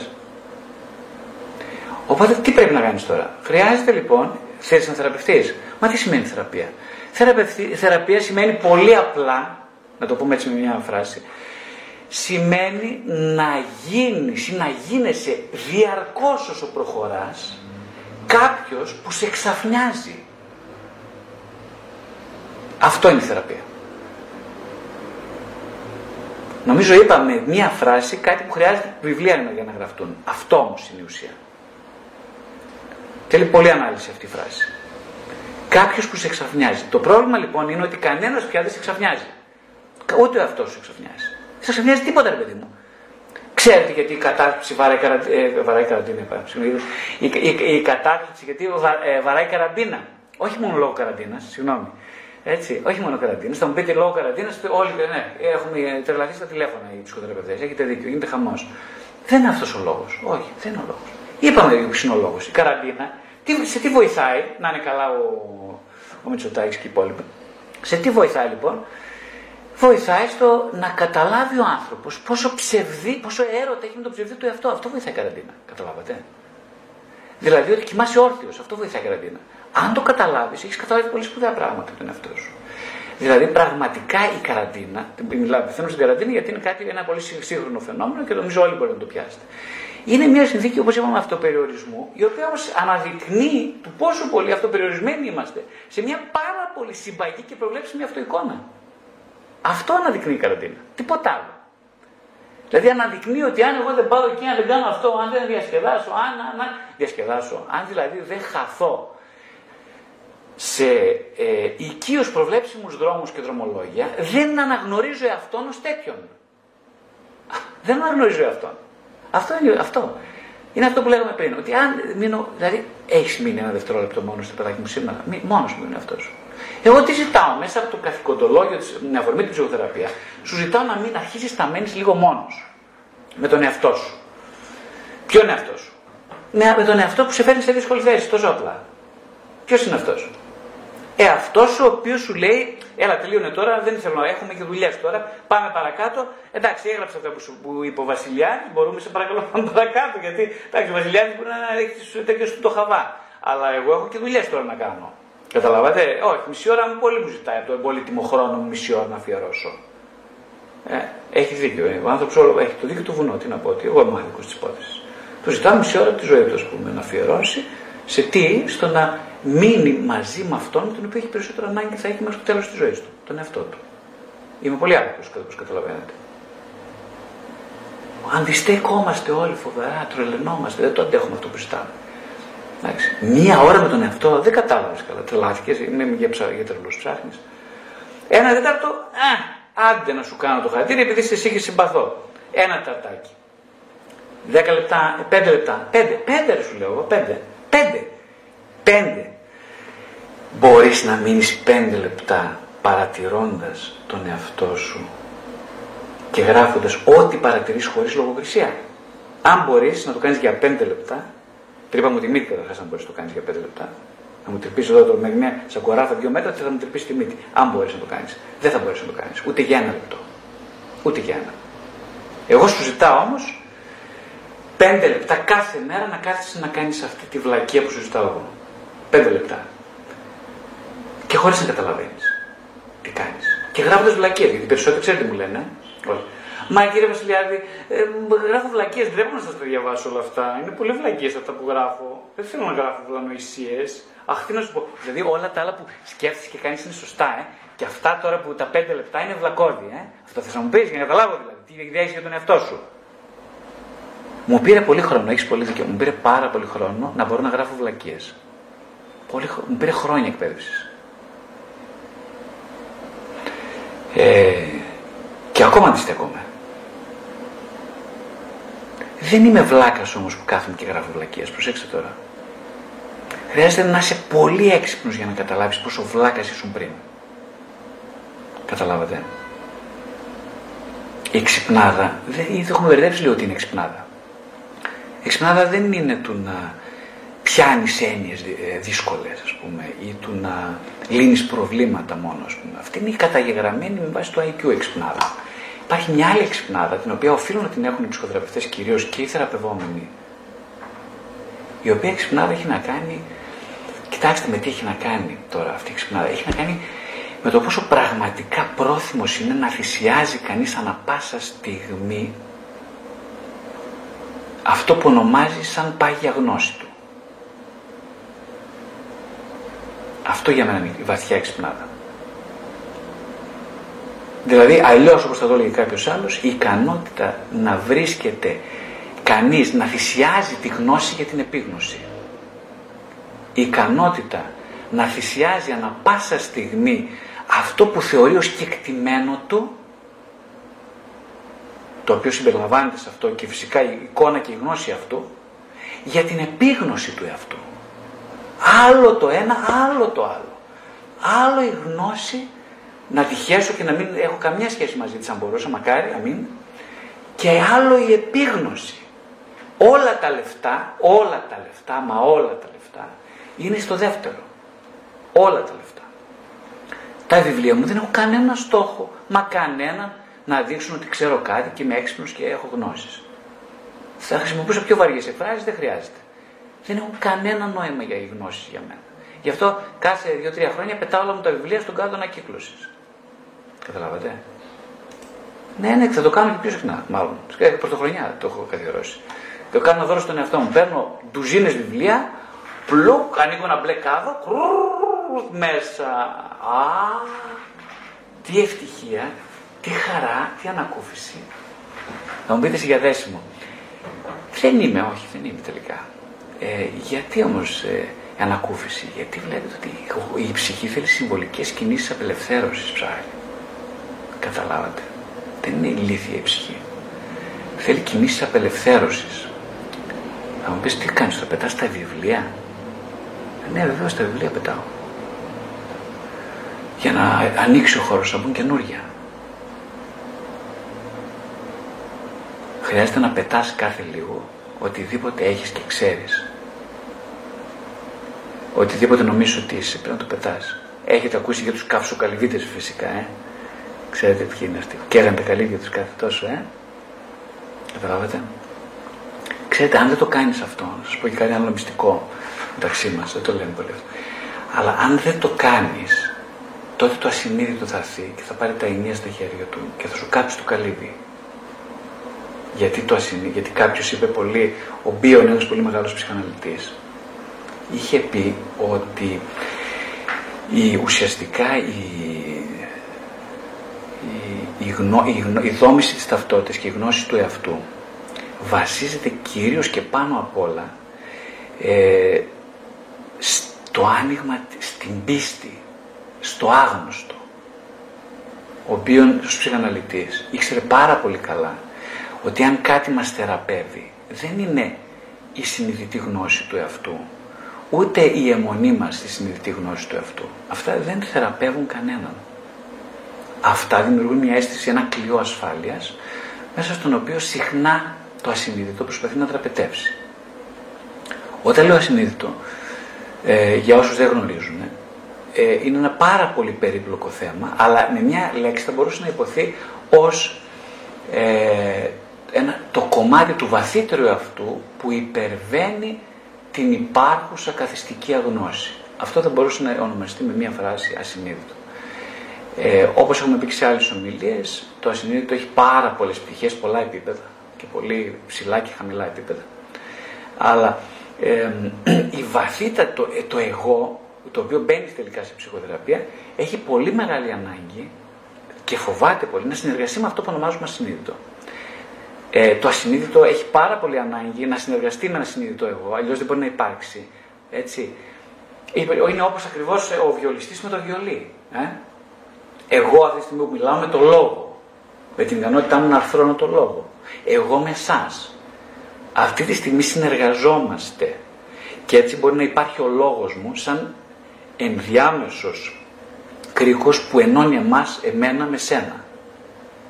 Καταλάβατε; Αυτό είναι αυτή η συνεργασία είναι που δημιουργεί την σχέση, η μη συνεργασία δημιουργεί την σχάση, το σχίσιμο.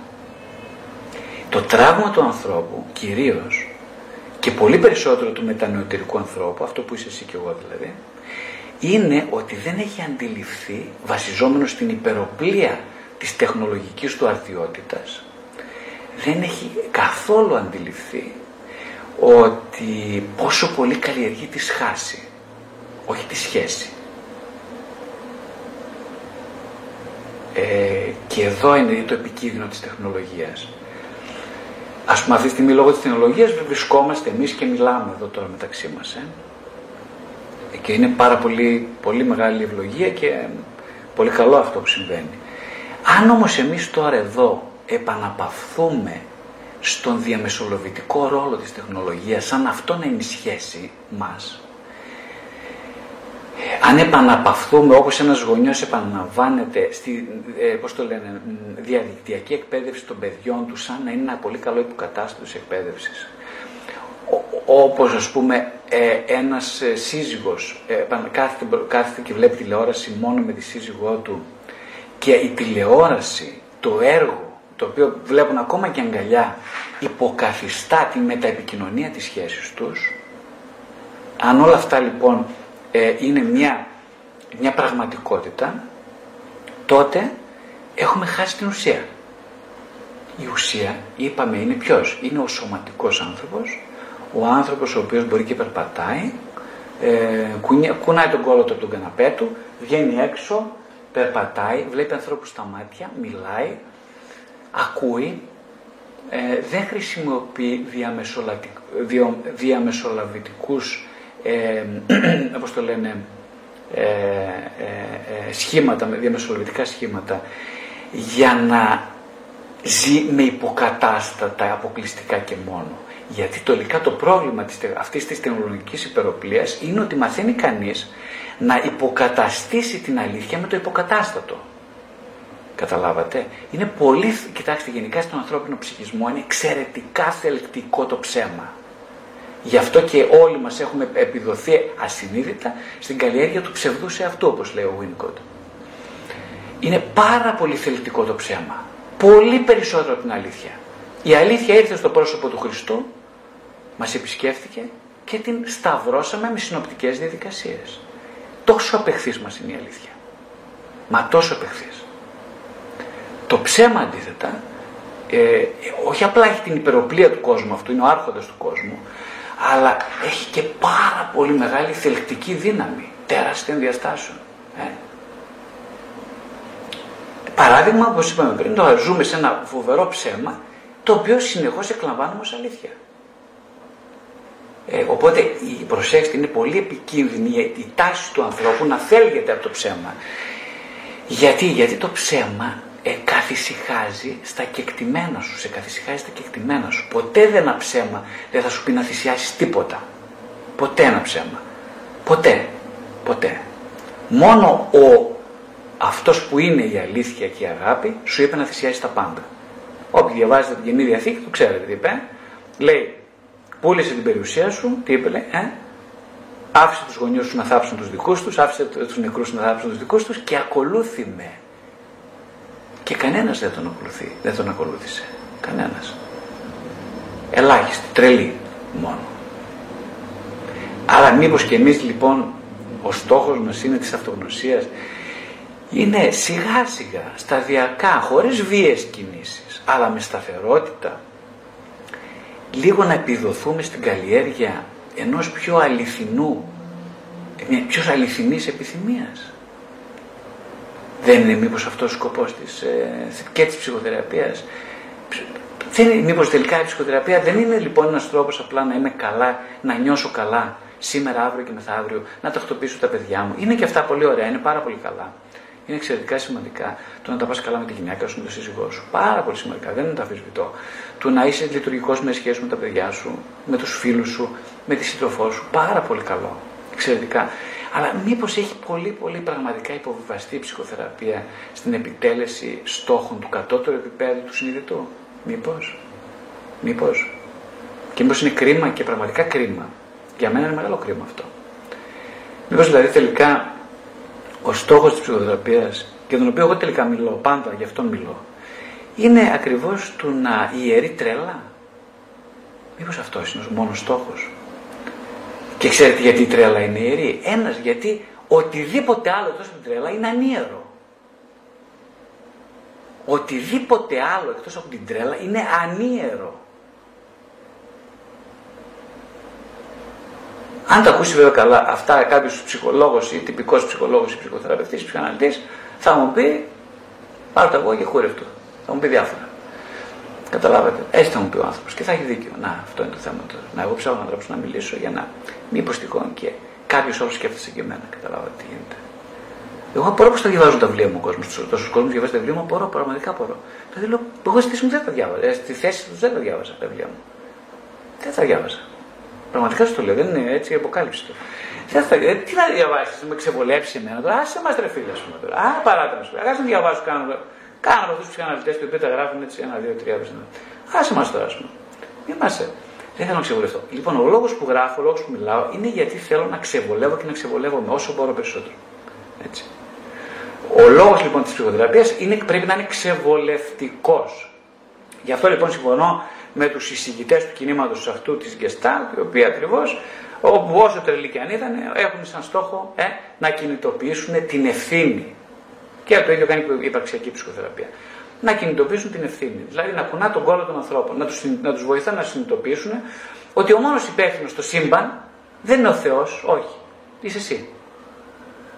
Ο μόνος υπεύθυνος αυτή τη ζωή, στο σύμπαν, ναι, ναι, ναι, ναι, ναι, ναι, είσαι εσύ, μόνο εσύ υπεύθυνος. Για όλα. Για όλα. Για όλα. Αλλά επειδή δεν το καταλαβαίνεις αυτό που λέμε σίγουρος και είναι και πολύ βαρύ, σωστά, συμφωνώ μαζί σου, ας ξεκινήσουμε το πολύ απλά. Σήμερα για την ημέρα σου, πώς υπεύθυνος για την ημέρα σου; Πώς υπεύθυνος; Για την ημέρα σου, αυτή τώρα πέρασε. Μέχρι τώρα είσαι υπεύθυνος για ό,τι, για ό,τι σκέφτηκες. Για εδώ που είσαι εδώ τώρα μαζί μου. για το ότι, για αυτά που σκέφτεσαι αυτή τη στιγμή σε αυτά που λέω. Για αυτά που θα κάνεις μόλις κλείσει η ομιλία. Για όλα αυτά που θα φοβηθείς να κάνεις μόλις κλείσει η ομιλία. Για όλα αυτά που λαχταράς να κάνεις σήμερα μετά την ομιλία, αλλά δεν θα κάνεις ποτέ. Για όλα αυτά που θα αναβάλεις για αύριο. Για αυτή την αγάπη που έχεις να δώσεις σήμερα σε κάποιον, αλλά θα την κρύψεις, γιατί ούτε εσύ δεν είσαι σε επαφή μαζί της.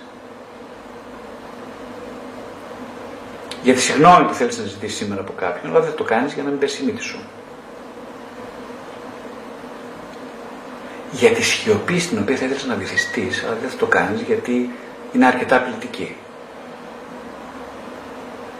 Για τις κουβέντες που θέλεις να πεις στο δικό σου άνθρωπο, αλλά δεν θα τις πεις γιατί έχουν και πολύ νόημα. Πια. Ποιος είναι υπεύθυνος, εγώ ή εσύ;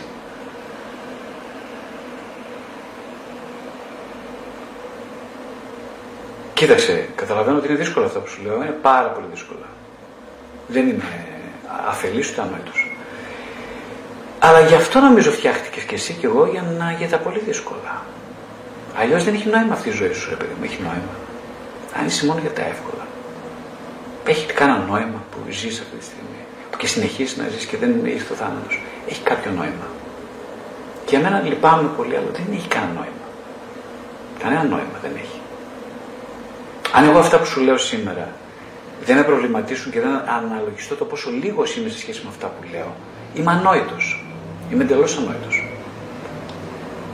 Αν δηλαδή αυτά που λέω είναι αφορμή δικής μου ταπείνωσης, θα είμαι, πραγματικά είμαι άξιος της μοίρας μου. Αν αυτά που σου λέω δεν σε προβληματίζουν σε τέτοιο βαθμό, ώστε έστω και για μερικές ώρες να χάσεις την εμπιστοσύνη που έχεις στον εαυτό σου, τότε έχω αποτύχει. Σκέφτομαι. Θα μου πεις, είναι δυνατόν ψυχολόγος άνθρωπος και λες να χάσει την εμπιστοσύνη που έχω στον εαυτό μου; Τι είναι αυτά που λες; Ε, είσαι εκτός κόμματος.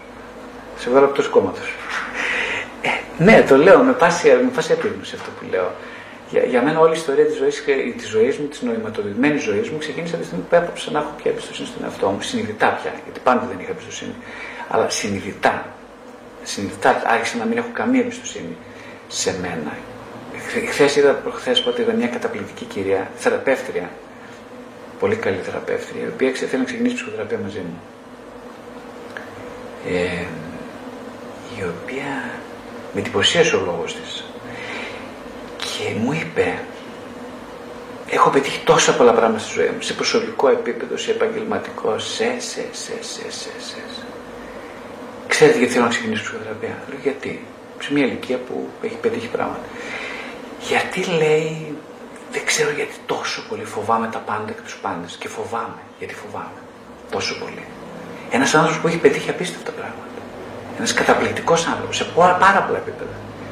Γιατί φοβάμαι τόσο μα τόσο πολύ. Δεν ξέρω γιατί φοβάμαι. Μου είπε.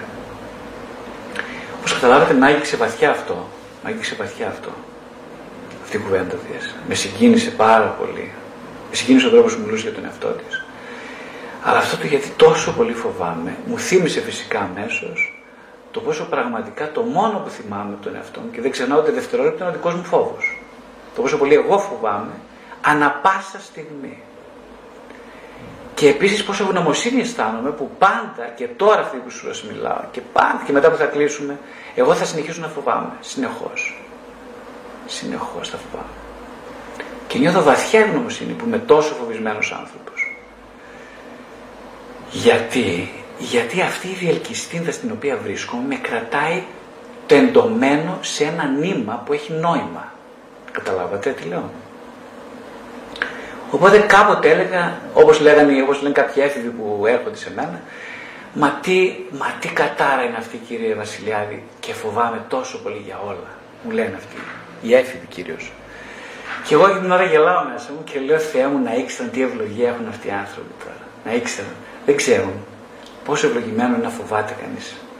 Να νιώθει ένα βαθύ υπαρξιακό κενό, ένα βαθύ φόβο. Πόσο ευλογία έχουν αυτοί οι άνθρωποι. Αρκεί αυτό, αυτή, αυτός ο φόβος, αυτή η βαθύτατη υπαρξιακή μοναξιά, να γίνει ένασμα ευθύνης και ελευθερίας. Ευθύνης και ελευθερίας. Ούτε το ένα, ούτε το άλλο. Δεν είναι ούτε δοσμένα, παρά μόνο ως δυνατότητες, εν δυνάμει. Έτσι. Όπως είναι δυνάμει, γεννήθηκες με την ικανότητα να περπατάς και να σκέφτεσαι λογικά, αλλά δεν είναι υποχρεωτικό ότι θα γίνει. Αν δεν υπάρξουν συνθήκες, αν εσύ δεν δώσεις συνθήκες να γίνουν.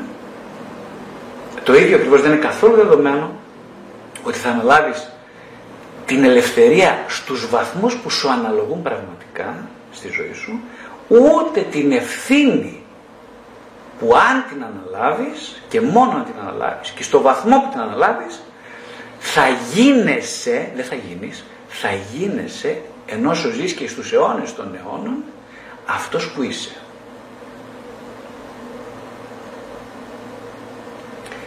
Λοιπόν, εύχομαι πάρα πολύ να σας μπέρδεψα, ολόψυχα, και τώρα θα δώσω το λόγο σε εσάς για να γίνετε κι εσείς λίγο φλιέροι, όχι τόσο πολύ όσο εγώ βέβαια, αλλήμον δεν μπορείτε να το καταφέρετε, αλλά να γίνετε λίγο φλιέροι για να με βοηθήσετε και εμένα να σας απαντήσω σε ερωτήματά σας. Οπότε εγώ κλείνω το μικρόφωνο και το δίνω σε όποιον θέλει να μιλήσει. Θα προτιμούσα αντί να γράφετε γραφτά μηνύματα, τα οποία είναι πολύ ωραία, ε, να μου τα πείτε προφορικά.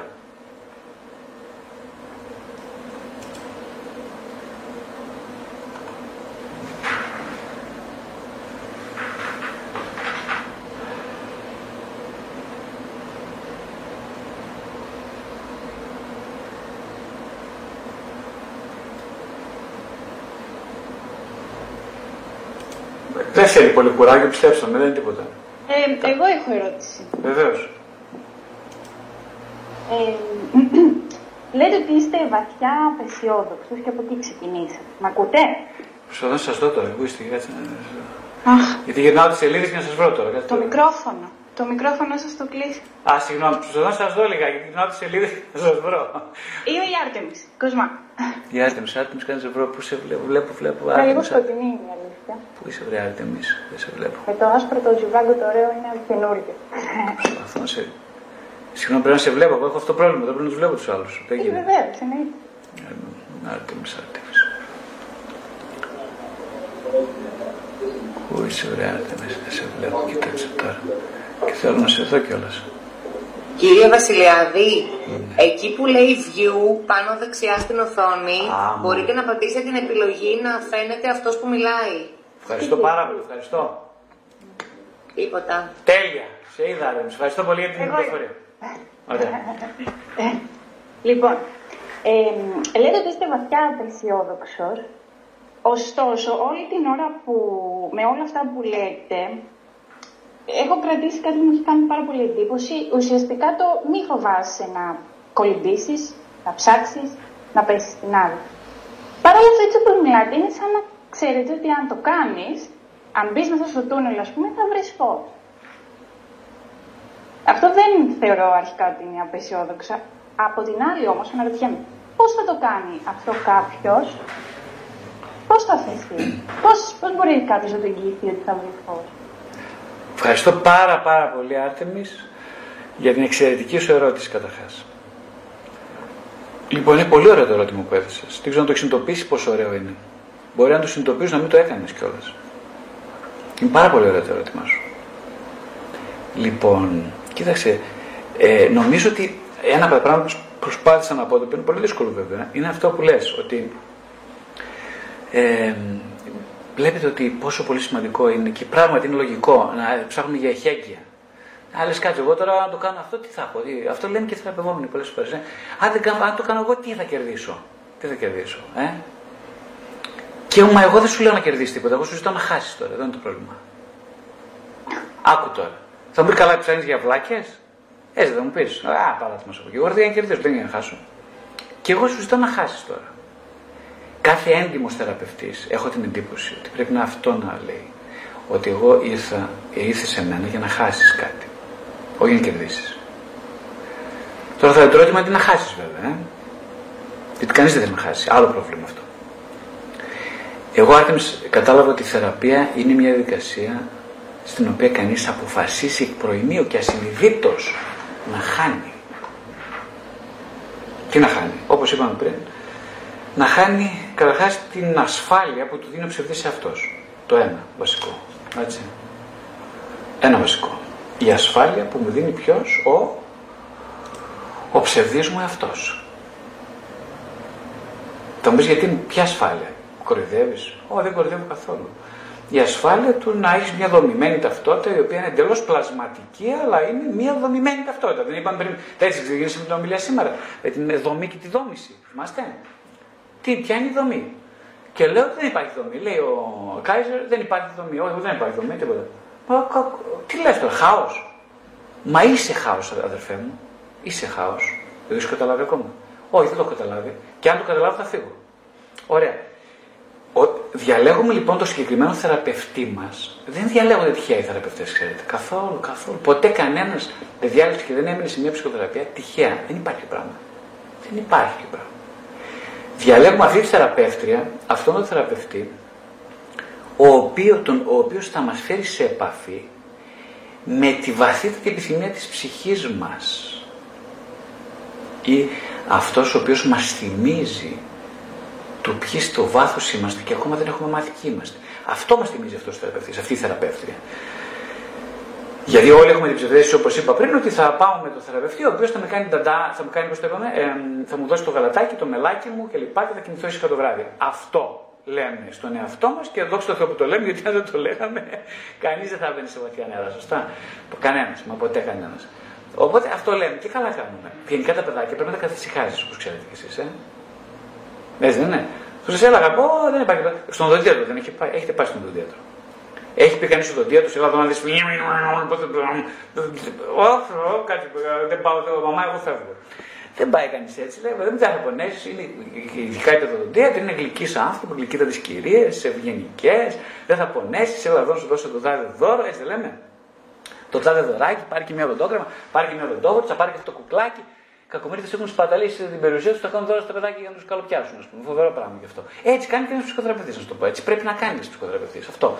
Να σπαταλάει την περιουσία τους, να κάνει δωράκια στην αρχή για να καλοπιάσει το, το παιδάκι να πει Α, εντάξει, α, καθίσουμε ακόμη μισή ώρα εδώ. Να, να. Αυτό. Δεν θα χάσουμε τίποτα. Ε, όχι, εγώ θα κερδίσω. Θα κερδίσω, γι' αυτό είμαι εδώ. Θα κερδίσω. Ε, ναι, αλλά τι θα κερδίσει το ερώτημα; Θα κερδίσεις την επιθυμία να χάνει. Δεν ξέρω αν κατα... καταλαβαίνεις άτιμη τι λέω. Εγώ, μπας, σε έχω μπέρδεψει πάλι. Ε. Σε έχω μπερδέψει περισσότερο τώρα, είμαι σίγουρος. Προσπαθώ. Απλά είναι, μου φαίνεται πάρα πολύ δύσκολο. Ναι. Βασικά, στη συνέχεια της ερώτησης, έρχομαστε και πάρα πολύ λίγο σε αυτόν τον κόσμο. Εγώ το δέχομαι αυτό που λέτε, ίσως μακροπρόθεσμα. Αλλά ποιος άνθρωπος είναι πολύ μεγάλη θυσία να παιχτεί. Εγώ θα θυσιάσω τη ζωή μου, ας πούμε, και, τα, και να, να χάσω, να χάσω για να κερδίσει ο επόμενος. Αλλά είναι πάρα πολύ δύσκολο. Είναι πολύ, δεν είναι πολύ πιο εύκολο να πεις Θέλω μια απλή, εύκολη ζωή. Πολύ σωστά. Λοιπόν, κοιτάξτε, εγώ δεν σου ζητάω να χάσεις τίποτα. Δεν σου ζητάω να κερδίσεις κανείς επόμενο. Δεν σου ζητάω να είσαι αλτουίστρια. Πρόσεξε. Δεν σου ζητάω ε, να σκέφτεσαι τους άλλους και όχι τον εαυτό σου. Όχι, εγώ είμαι πολύ πιο πρακτικός και πολύ πιο ρευστή και δυστυχώς ε, δεν με νοιάζουν οι άλλοι καθόλου. Με νοιάζει εσύ μόνο. Γι' αυτό ζητάω να χάσεις. Για να, να, να κερδίσεις εσύ. Θα μου πεις τι θα κερδίσω εγώ να χάσω. Όταν λέω να χάσεις, εννοώ να μπεις σε μια διαδικασία ε, σιγά σιγά να χάσεις συναισθήματα, ε, ερχόμενοι σε επαφή μαζί τους να τα, να τα επιτρέψεις να φύγουν. Οι ψευδεστή, να χάσεις ψευδεστήσει βασικά σου ζητάω. Το μόνο που θα χάσεις είναι όταν γνωρίζεις τον εαυτό σου και όταν συνδέσει. Γιατί υπάρχει μεγάλη, θα μιλήσουμε για αυτό σε μια άλλη ομιλία. Τι σημαίνει μεγάλη παρεξήγηση. Το γνωρίζω τον εαυτό μου δεν σημαίνει όπως είπαμε γνωρίζω κάτι. Σημαίνει ε, συνδέομαι με κάποιον. Αυτό σημαίνει γνωρίζω. Αυτό είναι η επίγνωση. Οπότε σου ζητάω στην πραγματικότητα, ζητάω από κάθε θεραπευόμενο, από κάθε θεραπευτή, να μπει σε μια δικασία εκούσιας αυτοπαράδοσης των ψευδεστήσεων. Αυτό. Τίποτα άλλο βασικά. Τίποτα άλλο. Αλλά πρόσεχε εδώ που λέγαμε πριν, ότι η ψευδεστήση είναι η περιουσία μας. Αυτό. Όταν λέει ο Χριστός για παράδειγμα, πουλά την περιουσία σου, εννοεί πουλά τις ψευδεστήσεις σου. Αυτό είναι περιουσία. Λέει πουλα τα βρακιά σου, λέει στους άλλους πουλα το, το, το, ρούχο, κράτα ένα ρούχο και όλα τα άλλα τα δώσα στους φτωχούς, λέει. Ποιοι είναι οι φτωχοί; Οι φτωχοί είναι όλοι εμείς που ζούμε ψευδεστήσεις. Όλοι εμείς. Όλοι όσοι νομίζουν την περιουσία τους είναι αυτά που έχουν. Αυτοί είμαστε. Αυτοί είναι οι φτωχοί. Καταλάβατε; Πλούσιος ποιος είναι; Αυτός που έχει επίγνωση ότι όλα αυτά που κατέχει δεν αποτελούν μέρος του εαυτού. Αυτός είναι ο πλούσιος. Αν θέλεις λοιπόν να γίνεις μαθητής μου, λέει, πούλησε τις ψευδεστήσεις σου για να αγοράσεις αυτό που ασυνείδητα γνωρίζεις ότι είσαι. Αλλά δεν το ξέρεις ακόμα. Πώς θα χρειάζεται, ξέρετε κάτι, υπάρχει οικονομία χώρου. Όπως και στο, στο χώρο σας, στο μπουζίδι, στο δωμάτιό σας, δεν μπορείτε να στιβάξετε μέσα 3.000 βιβλία. Δεν γίνεται, δεν γίνεται. Το 4x4 πόσο είναι. Θα πρέπει να κάνετε οικονομία χώρου. Δηλαδή, έτσι συμβαίνει και με την ενέργεια. Δεν μπορείς, ε, κυρία μου, κύριέ μου, ας πούμε, να έχεις μέσα ε, 3.000 βιβλία και να θες να βάλεις και δύο διβάνια, μια τραπεζαρία κλπ. Δεν γίνεται. Πρέπει να διαλέξεις τα βάλεις μέσα. Γι' αυτό, αν θέλεις λοιπόν, τι έχει αξία για σένα εκεί μέσα; Τι έχει αξία; Έχει αξία το παλιό pick-up του παππού; Ωραία. Θα πρέπει να πετάξεις κάποια σαβούρα για να μπει το παλιό pick-up του παππού. Εντάξει. Μα εγώ δεν θέλω να το χάσω την περιουσία μου. Αυτά είναι τα έδωσα λεφτά για να τα αγοράσω. Ε, ωραία, κάτσε εκεί τότε μια ζωή στην πάνω στη διαλκυστίνδα να τραβάς ε, κουπί και να μην κάνεις τίποτα. Σ' αρέσει; Σ' αρέσει πιο καλά; Σ' αρέσει να πεθάνεις και να μην έχεις πάει πουθενά; Σ' αρέσει; Αυτό, η ευθύνη είναι δική σου φίλε μου. Η ευθύνη είναι δική σου. Αφού σ' αρέσει δεν είπες; Σ' αρέσει. Και να μην γλυκένεσαι και να τον τρώσω. Αφού σ' αρέσει. Εσύ δεν το είπες, το είπα εγώ. Εγώ δεν λέω τίποτα. Απλά ό,τι διαλέγεις αυτό παίρνεις στο τέλος. Αν δεν θυσιάσεις τη σαβούρα για αυτό που αξίζει, τελικά θα πάρεις μαζί σου τη σαβούρα για τον άλλο κόσμο που θα πας. Καταλαβες. Δεν σ' αρέσουν αυτό που λέω. Ε, εγώ δεν λέω κάτι που αρέσει. Δεν σ' αρέσουν αυτό που λέω. Ό,τι διαλέγεις, ό,τι δεν θυσιάζεις, θα το κουβαλάς σε περιουσία ψεύτικη μαζί σου. Το καταλαβαίνεις; Ένα και ένα κάνουν δύο. Δεν υπάρχει πιο πρακτικό. Ο Χριστός ήταν πρακτικότατος. Δεν ήταν φούμαρα ο άνθρωπος. Πρακτικότατος. Σου λέει, δεν χωράνε και τα δύο βιβλία αυτά, και το ψυχοθεραπευτικό ταξίδι και το εξομολογήσει ενό ψυχοθεραπευτή στη μικρή σου βαλιτσούλα, φίλε μου. Θα διαλέξει τα δύο. Μα τι, εγώ και τα δύο δικά μου είναι. Δεν μπορώ να θυσιάσω το ένα για το άλλο. Δεν μπορείς. Ωραία, κάτσε τότε τα επόμενα πόσα χρόνια; 10, 20, 30, 40, 50, 60. Να στέκεις πάνω από μια βαλίτσα που δεν χωράνε δύο βιβλία και να ζεις με την αγωνία ποιο, ποια είναι η σωστή λύση. Σ' αρέσει αυτή η ζωή; Σου ρωτάω, εσένα, Άρτεμι, σου αρέσει αυτή η ζωή;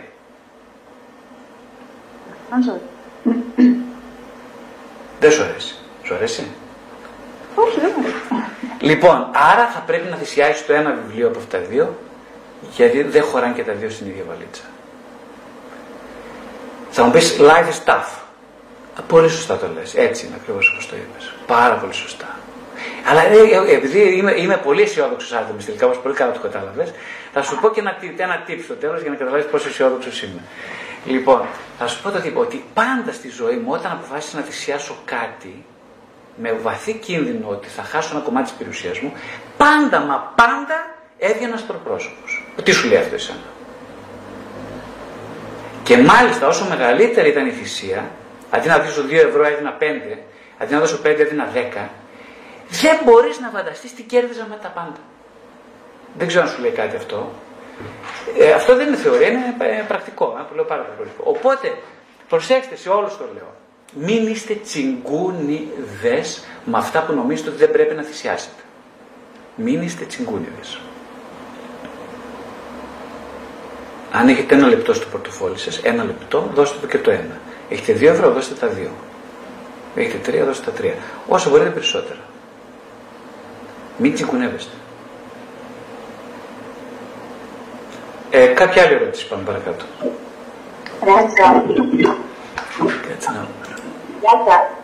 Γεια σας. Ε. Ναι, τώρα σας βλέπω. Ναι, είναι μια χαρά. Το έμαθα το κόλπο. Ήθελα να κάνω μια ερώτηση. Τώρα εγώ είμαι σε μια φάση της ζωής μου που έχω διαλέξει ειδικότητα σε σχέση με την ψυχιατρική. Ε, ωστόσο, για παράδειγμα, διάβαζα για διάφορες διαταραχές, δικταπλέσματο ή ταξινομήσει. Και κάπου νιώθω ότι δεν λαμβάνουν υπόψη τους την ολότητα του ανθρώπου. Δηλαδή, για παράδειγμα, διάβαζα για την διαταραχή ότι απριόρι αυτός ένας τέτοιος ε, τύπος προσωπικότητα ε, δεν υπάρχει περίπτωση να αποδεχθεί να μπει στην ψυχοθεραπεία. Και αυτό πηγάζει από βαθύτατα τραύματα στην παιδική του ηλικία. Δηλαδή, ποια είναι η άποψή σας, η γνώμη. Έχω μπερδευτεί, θα Εσάς ποια είναι η άποψή σας; Κοιτάξτε, εγώ γενικά έχω και μία έτσι βαθιά αίσθηση ότι υπάρχει και κάτι έξω από τη λογική, μετά τη λογική, συμβαίνει τη λογική. Δηλαδή, αγγίζει κάπως υπαρξιακά κομμάτια δικά μου, σχεδόν θεολογικά θα έλεγα, στο ποιος άνθρωπος ε, μπορεί να επεκτείνει ουσιαστικά την γνώση του εαυτού του, να, να γνωρίσει βαθύτατη αλήθεια. Αλλά τι είναι αυτό που κάνει τον άνθρωπο, δηλαδή είναι πολύ βαθύ αυτό το πράγμα. Είναι μόνο τα τραύματά του, δηλαδή και πού είναι η προσωπική του λογική; Και όλο αυτό. Κοιτάξτε, η ερώτηση είναι πολύ ωραία, μόνο που υπερβαίνει τους στόχους αυτής της ομιλίας, πάρα κατά πολύ τους υπερβαίνει. Επίσης, ε, ε, για να δώσω μια, κάτι να πω, χρειάζομαι να γνωρίζω στοιχεία από εσάς, της ζωής και την προσωπικότητά που δεν γνωρίζω, άρα δεν είμαι σε πολύ ανεπαρκή θέση να απαντήσω. Γιατί ό,τι και να πω θα ήταν πάρα, πάρα πολύ παρεκκλημένο. Κοιτάξτε, εγώ εκείνο που ακούω από εσάς είναι ένα, πολύ, ένα δίλημα. Ε, ναι, που με προσωμιάζει υπαρξιακού τύπου ερώτημα μπροστά. Ε, Κοιτάξτε, ε, ε, προσπαθώ επίσης ακούω κάτι που για μένα είναι εντελώς λάθος, ε, την, την πολύ συνηθισμένη ε, ε, διελκυστίνδα στην οποία βρίσκονται πολλοί αρχάριοι θεραπευόμενοι, οι οποίοι προσπαθούν να μην κάνουν τίποτα λάθος. Και νομίζουν ότι το σωστό είναι να μην κάνεις ποτέ λάθος. Ε, οπότε ναι, το, εγώ γράφω κιόλας για αυτό το θέμα ότι το μεγαλύτερο λάθος είναι να προσπαθήσει να κάνεις πάντα το σωστό και να μην κάνεις λάθος. Αυτό είναι το μεγαλύτερο λάθος. Που σημαίνει πολύ απλά ότι ό,τι και αν διαλέξετε, ε, φυσικά πάντα διαλέγει κάποιος κάτι που είτε συνειδητά είτε συνείδητα ε, προεξοφλεί μια διαδικασία πέρα από αυτά που η αντιληπτική του ικανότητα χωράει σήμερα. Οπότε στην πραγματικότητα δεν κάνει ποτέ λάθος κανείς τελικά. Ε, το πρώτο, το πιο σημαντικό είναι να είναι κοντά στην επιθυμία του και συνδεδεμένος μαζί της. Όσο μαθαίνει να είναι κοντά, και αυτό βοηθάει η ψυχοθεραπεία πολύ σε αυτό, στο να είναι κανείς συνδεδεμένος με την επιθυμία του. Όσο πολύ λοιπόν φεύγουν τα εμπόδια και συνδέεται κανείς με την επιθυμία, τόσο περισσότερο το τεχνητό δίλημα του στυλ, ε, ποια επιλογή να κάνω, ποια είναι η σωστή, καταργείται ως δίλημα. Όχι γιατί ξέρει το σωστό υποχρεωτικά, αλλά γιατί δεν φοβάται να κάνει λάθος. Ναι. Ε, οπότε αυτό έχω να πω στην παρούσα φάση, ότι να μην φοβάστε να κάνετε λάθος, γιατί όσο περισσότερο συνδέεστε ε, με την ικανότητά σας να κάνετε λάθη, τόσο λιγότερο θα φοβάστε τα λάθη και τόσο αυτή, αυτό το,